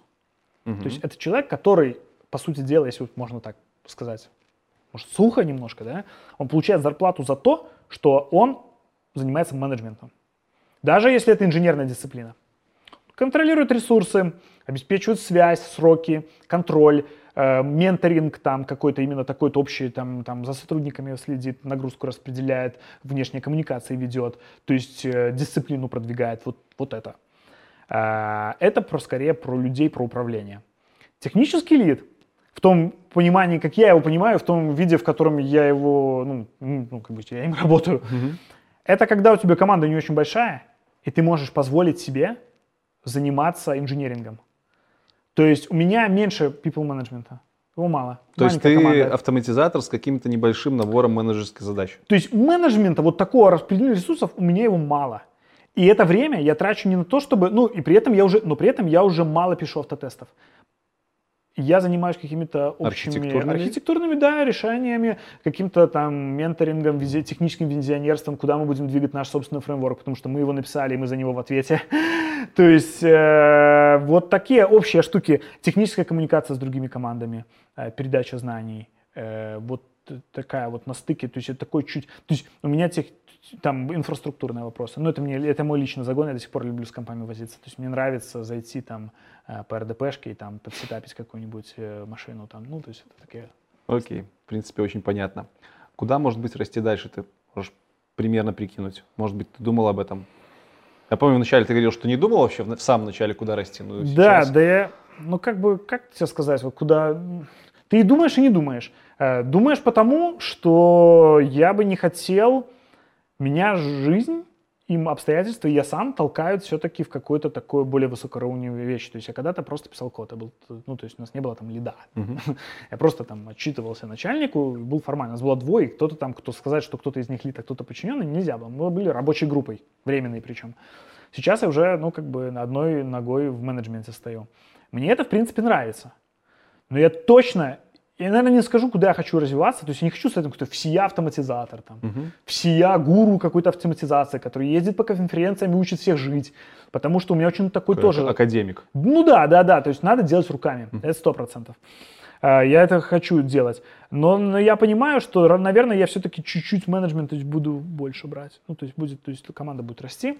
Когда-то я рано или поздно стану перед выбором, что я не могу заниматься уже там диплоем серверов по ночам, и мне придется там это отдать.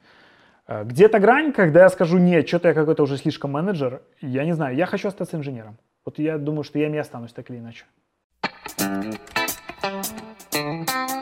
Последний вопрос в нашем основном блоке о том, чем ты занимаешься в личное свое время. Это тоже относится, кстати, к развитию, и это относится к тому, чтобы понять, что ты не робот, который по ночам выкатывает прод. Не, ну да, обычный человек. Слушай, Какой- какие у тебя хобби есть, кроме работы? Ты говорил, что ты играешь. Да, сейчас меньше играю. Во что? Вот за последний год, в последнем году, стыдно сказать, слушай, если бы я сам себе, сам себе, наверное, в рожу дал Подожди, бы. я пять лет вообще ни во что игра, не играл, если Ну, так ты изначально не то чтобы сильно геймер, понимаешь? А я-то себя ассоциировал, что я тут такой игрок, за индустрией слежу, во все новинки играю, а это уже не так. Короче, последний играл Wolfenstein э, э, 2, который этот э, New Colossus, The New Colossus. Он вышла игра полтора года назад, только сейчас ее прошел. Вот. Непростительно, но да. А ты в танки играешь? А прикинь, нет. Или вам нельзя? Да, нам запрещают, прям по рукам бьют. Вот Не, то ну это было бы нормально. Ну, типа, нормально запрещать там пользоваться какими-то плюшками компании, которые она выпускает. Слушай, Хотя- хотя- я, хотя честно, нет, я, вот это, это какое-то интересное, это какое-то в параллельной вселенной, где там, не знаю, там или, э, кролики людей едят. А, Ну, просто ж там- вы знаете, там фишки, да, дырки какие-то вы можете В знать. смысле, так, э, Появилась дырка, вы о ней узнали заранее, потому что вы там ее как раз сейчас фиксите, и вы ей Это по воспользовались. двум вещам плохо. Ну, во-первых, потому что это же онлайновая игра, и игроки это увидят. Игроки поднимут хайп, А им, ну, как бы, а хайп не важен. Ну, то есть, и хайп пойдет нехороший. А потом нашим пиарщикам отдуваться, что ты там... э, Это первое. Второе, мы стараемся... Ну, то есть- ну, то есть, а что абьюзить? Игра серверная. Что ты там... Ну, то есть, Ну окей, хорошо. то есть это как раз таки наоборот. Тема в том, чтобы э, у тебя не получится это сделать. И даже если бы тебе там, там, ну, например, там, ты там какой-нибудь пресс-аккаунт, который мы для прессы раздаем, выдали, и ты его как-то там украл, или ты там как-то его ночью заюзал, чтобы там понагибать на всех танках, потому что тебе своей скилла не хватает прокачать десятку, ну то зачем тебе это? Так а ты играешь в танки? Да. Ну, немного. Сейчас, раньше я накатал там что-то порядка шести с половиной тысяч боев, вот, но это все было давно, там где-то до 2014 года. Сейчас я играю там по пару боев. Когда выходят все фичи на прод, однозначно я запускаю клиентам посмотреть, потыкать. Потому что вот именно с игроками посмотреть, у меня обычный личный аккаунт без всяких там... А игроки знают, что ты один из разра- из разработчиков? Ну, из Нет, людей я думаю, изнутри. не знают. Окей. Ты говорил про настолки еще, что ты в детстве разрабатывал. У тебя Да. осталось хобби настолочки играть? Нет, не, оно не пережило в мое взросление. Я люблю настолки. Под пивас пойдет, если меня затянут, но такое, чтобы я рвался там Посмотрел бы я на тебя, как ты под пивасом играешь. В ДНД. В Да. ДНД. Ага.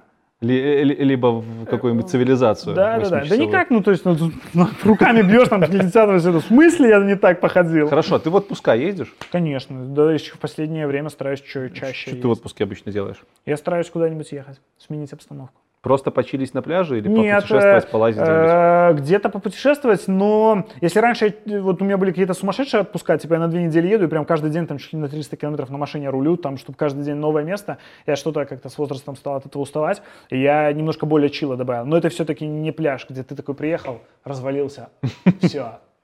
Нет, то есть какой-то движуха должна быть. Окей. Вот, поэтому если кратко про хобби, книжки почитать, фантастику, а, за техникой последить, вот регулярно За слежу. последить? Ну да, это вот, ну, В смысле, ну, там телефоны какие-нибудь, компы или что? за ну, в принципе, Или с новостями. Arduino, Вот, ну, вот есть э, сайт 3D News называется, Ага, старый добрый сайт да-да-да. Про, про, про компьютерное железо. Э, И, и не только там. Твой Вот, батюшка железянщик? ну, в я, душе где-то? Ну, конечно, я компас собирал, там, свои, свои там подпаивал, что-то, ну, то есть все это было, Хорошо, книжки, железки, э. Научная вот эта вот, э, литература, то есть научпопик, можно почитать. Я не дорос до того, чтобы там оригинально, в оригинале работаю по квантмеху читать, а какую-нибудь такую для э, простых ребят я вполне А тебя, кстати, никогда не тянуло в науку пойти? Реально в науку? Научпоп? Нет, не тянуло, я еще раз говорю, я инженер, а не ученый. У нас сейчас блиц. Давай, До 10 вопросов коротких отвечаешь как угодно долго. Один вопрос можешь скипануть вполне себе легально, а остальные вопросы тоже можешь скипануть, но тебя в комментариях закидают какашками. я думаю, и так закидают. Ну, а так еще больше закидают. Ну, окей. Вот, так что поехали. Значит, первый вопрос. Правда ли, что мануальщики ВГ это самые настоящие игроки? Мануальные тестировщики варгейминга играют в игры. На нашем проекте, ну, в смысле, на мире танков или вообще всего варгейминга? Давай на мире танков. Да, скорее да. То есть это те самые чуваки, которые... Просто сейчас... Это чуваки, с которыми ты можешь на кухне обсудить, почему в патче Destiny там на 3% под... Не, вопрос не про то, играют ли они вообще игры. Э, Объясняю суть вопроса, поясню. Ко мне приходит много детей в компанию, которых мы, которым мы показываем там нашу компанию. У меня, в принципе, много в, кругу знакомых, которые играют в игрушки, и все они, когда слышат про Wargaming и про тестирование, ну не Это- все, но многие кричат, типа, а, это ж тестирование в Wargaming, это прийти и будешь А, играть типа в за 8 игрушки». часов ты будешь и 8 часов в танк играть, тебе зарплату будут платить? Да, Нет. именно это. Да? Нет. Ну нет, не так. Есть ли у вас такие тестировщики, как они называются? Нет, у нас таких тестировщиков нет. То есть ну, это я- нереальная история прийти и играть и находить Нет, просто нет. протыкивание. Еще раз, у нас нет тестировщиков. Ты не помнишь, помнишь, что я, с чего я начал разговор? У нас нет тестировщиков, Инженеры. у нас есть QA-инженеры. А, хоро- инженер. Но ты же не просто так спросил про именно ваш отдел, либо весь WG. а Во всем Ну, WG потому что я за такие весь? WG не скажу. Тебе вот, я просто не знаю. Я не знаю, что... короче, Я не- знаю, что у нас есть ребята из Америки, и у них там вообще другой подход. То есть у них вполне возможно. У них там какие-то интересные практики, а там прийти в субботу, набрать э, людей, знакомых и поиграть в свежий билд То игры. есть для танков миф busted, и, короче, нереально устроить с тестировщиками постоянно играть в танки. Ну, конечно, нет. Ну, в смысле, а работать когда? Чуваки. Ну, то есть, еще раз, как... э, Теперь буду Тебя же не, не геймером берут на работу. Ну вот ты удивляешься, это реально Я- нет, очень я- большой нет, стереотип. Слушай, я как раз Очень не удивляюсь. Ну, потому что, ну, это же, это же очевидно. Ну, то Окей. есть, то, что проще, то люди и думают. Три самых жирных плюса варгейминга. Работы в варгейминге. Тут есть над чем работать. есть с кем работать. И это весело. Не, чувак, так не пойдет. Я так точно, точно так же могу про свою компанию сказать. Хорошо. А, ну, а что ты хочешь, чтобы я тебе сказал, что тут Есть у вас кофе вкусное? киллер фича? Сейчас Мы- чуть-чуть. Да, есть. Давай. Она называется «Мы делаем AAA продукт». Все. И в играх, в убил, игровой убил, индустрии. Убил, хорошо. Достаточно? Достаточно. Я думаю, и причем не просто AAA. Миллион онлайна не каждый хвастнет. Это трипл трипл A получается. Трипл A в квадрате. Можешь ли ты назвать самый большой минус работы в компании Wargaming?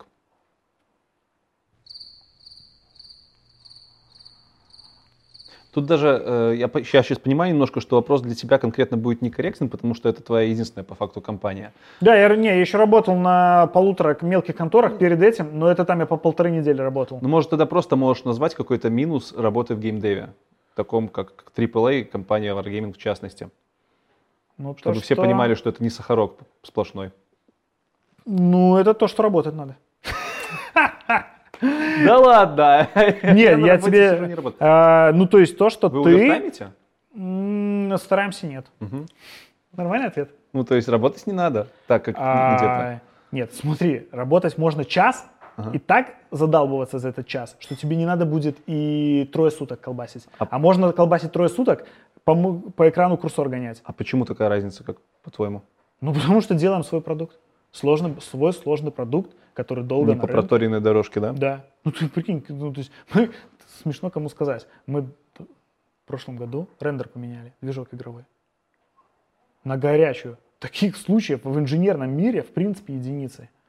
Мы переписали ну, клиентский движок, новый рендер, новая технология пайплайна. Это сделали на горячем. Это такая хирургия, как знаешь, когда у тебя сердце бьется, а ты не можешь хирург сказать, не, короче, сейчас мы сердце остановим, вырежем, другое зашьем и через два года запустим. Ты должен типа на горячую это сделать. Мы это сделали. Окей, принято.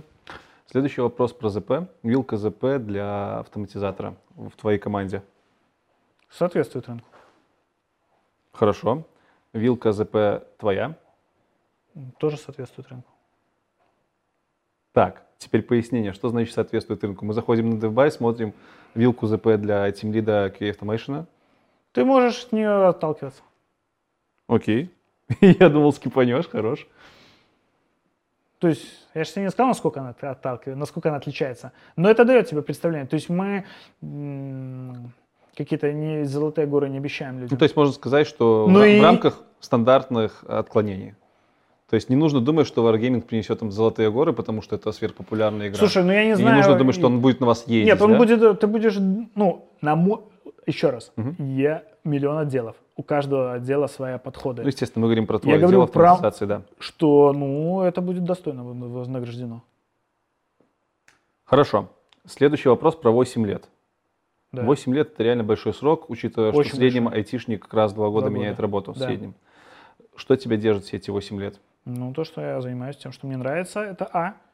Б, то, что я работаю с тем, кем мне нравится, мне очень важно, с кем я работаю. Это вообще, я раньше этого не до конца осознавал, и скорее просто по наитию работал. А сейчас я это прям очень сильно осознаю. А третье, а то, что я за эти 8 лет, э, считай, 4 раза работу менял. Я настолько сильно менял, э, ну, то есть я пришел э, в QA мануальным и делал все подряд. То есть я мог тестировать два дня танк, контент, текстуры рассматривать, что они там не, не пересвеченные, не перетемненные.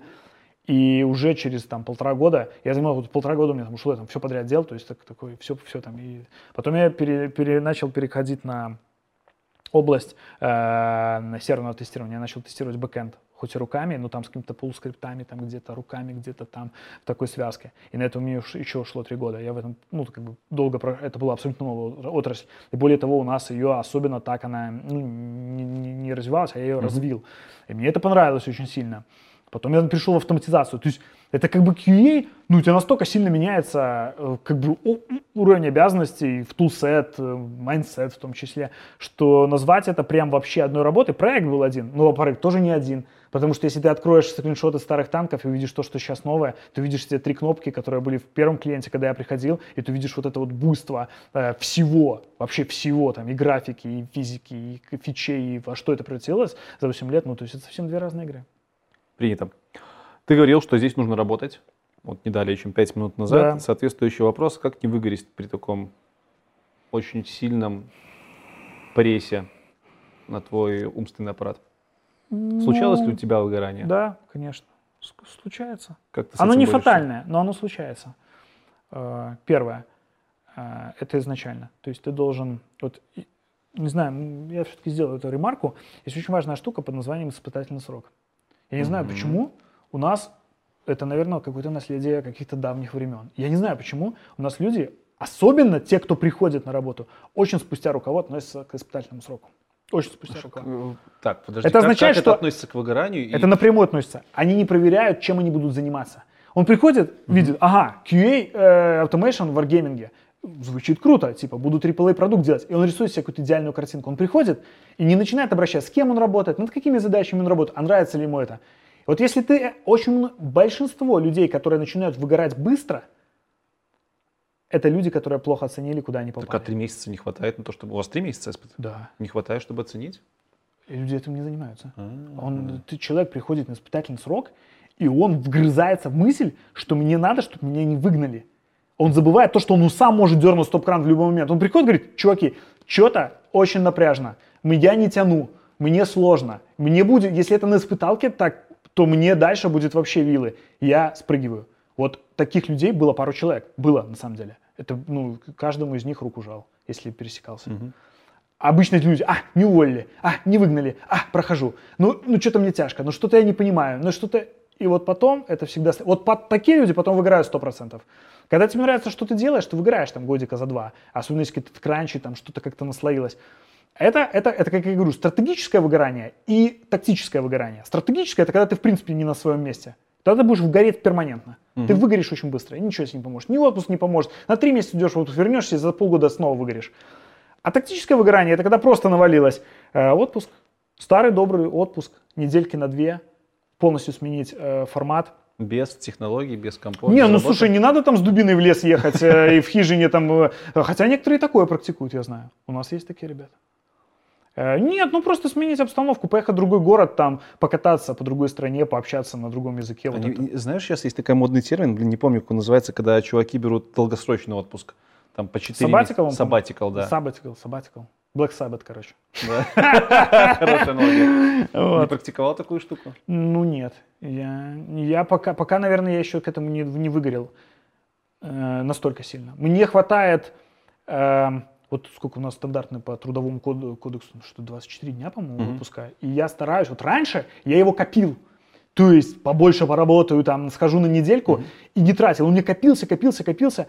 А сейчас я стараюсь вот эти вот 24 дня вы- выхаживать. То есть, ну не так, что типа на месяц лежишь на диване спустя неделю, а так, чтобы поехать куда-то там, недельку взял. Через три месяца еще на недельку ушел. Вот, вот, вот, вот отдыхать. Вот отдыхать это крутая тема. Окей, принято. И хобби. И вот хобби тоже разгружаться. Последний вопрос. Он у меня обычно интересный. В твоем случае он будет такой, что такое бисектриса? Психотриса. э, прямая, которая делит э, угол пополам. Хорош, хорош, да. Смысле? Столько, ну, столько лет прошло, а ты знаешь, что такое бисектриса. На самом деле, это простые вопросы, на которые не всегда все отвечают. Они не, пока, не сделаны для того, чтобы показать уровень образования, просто, просто чтобы показать, что чувак вот в теме, помнит до Не, ну слушай, ну да. Не, просто тут э, такие вопросы, э, ну я, мне кажется... Ну, типа, часто ты бисектрису используешь в своей работе? Нет, ну знаешь, что это такое. Знаешь, как говорят, образование это то, что остается у тебя после того, как ты все забываешь. Вот я с этим согласен. Абсолютно. Теорему Пифагора вспомнишь? Э, да, что квадрат гипотенузы равен сумме квадратов катетов. Нормал, нормал. А, тригонометрия, еще что-то там. Ну, слушай, давай на этом прекратим, а?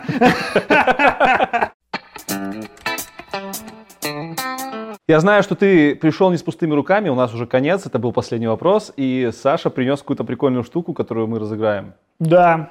Давай Я, рассказывай, что за она. да, сейчас я ее достану.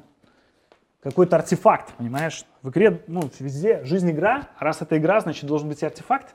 Надо формануть что-нибудь. В общем, что в этом тубусе находится? В этом тубусе находится не ношенная и не распечатанная, это важно, майка. Фирменная майка, которую мне подари- подарили персонально за то, что я помог очень сильно ребятам со сложной фичой. Это была физика 2.0, мы, по-моему, там несколько лет назад выпускали, то есть этой маске несколько лет. Вот, я надеюсь, что она там да, не протухла, не загнила. А, Она прикольная, она с принтом нашего художника, э, то есть рисунок уникальный, рисовал наш художник, который известен вот этими пандами, пандорама, то есть они там на Дубае были. Да-да-да. Это прикольная майка. Она добыта моими руками лично, и я ее отдаю такому же человеку. Надеюсь.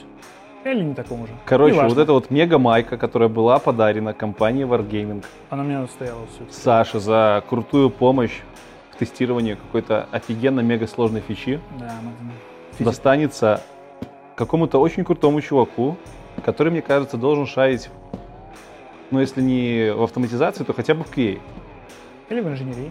Или в инженерии. В общем. Как мы убедимся в том, что он шарит в этом? Мы можем А просто... давай, а давай, знаешь, я за- задам такой вопрос. Давай. А напишите в комментариях э, технологию, которая вас вот поразила за ближайшие несколько лет. Вот что вас реально привело в изумление? Это должна быть научная какая-то тех- Ну, может, это может быть какой-нибудь там новый iPhone, э, если, ну, его там вкратце, там, в паре, там, два предложения там, или там одно. Почему? Вот то, что... Хорошо. В общем, самая крутая технология, которая вас впечатлила за вашу жизнь, за последние года, как может быть как iPhone, либо какой-то новый ноутбук, также Ну, это желательно может за быть... последнее время, за всю жизнь там какая-нибудь атомная бомба, может, и победитель, там, какой-нибудь ёршик автоматический. Да, ножницы давичие. Да, да, да, да, то есть такое, вот Ну, за последнее время. Аб- аб- абсолютно, абсолютно лидер, лидер технологический, какая-то технология за последнее время. Что-нибудь типа теории струн, наверное, я так по- подозреваю. Но технологии это больше к инженерии, это все-таки что-то такое более практическое. Ну, почему нет, на самом деле? Ну, бомбит. Ты сам просмотришь? В смысле, просто некоторые думают, что я сижу, блин, эти комментарии смотрю, даю подарки. Если надо, Ты просмотрю. в этом Ну, поучаствуешь? если там их будет миллион, то придется автоматизированный тест написать.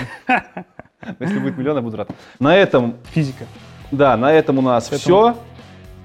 Саш, тебе очень большое спасибо за то, что ты согласился. Прям вот Не так. расте- Да, Вот так, вот так. Короче, не готовились мы.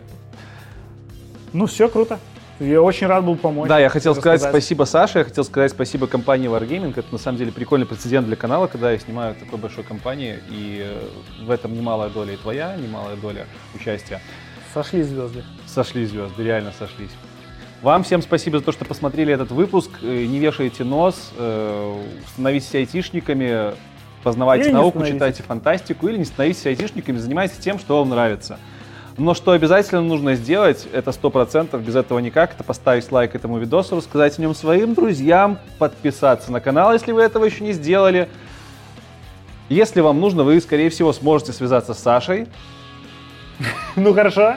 Мы оставим твой контакт. Ну, LinkedIn ты уже А оставил. я его, кстати, редко очень смотрю. Поэтому мы оставим под видосом еще ссылку на LinkedIn Саши. Вы тоже можете туда писать, добавляться. Даже фотка там ставлю.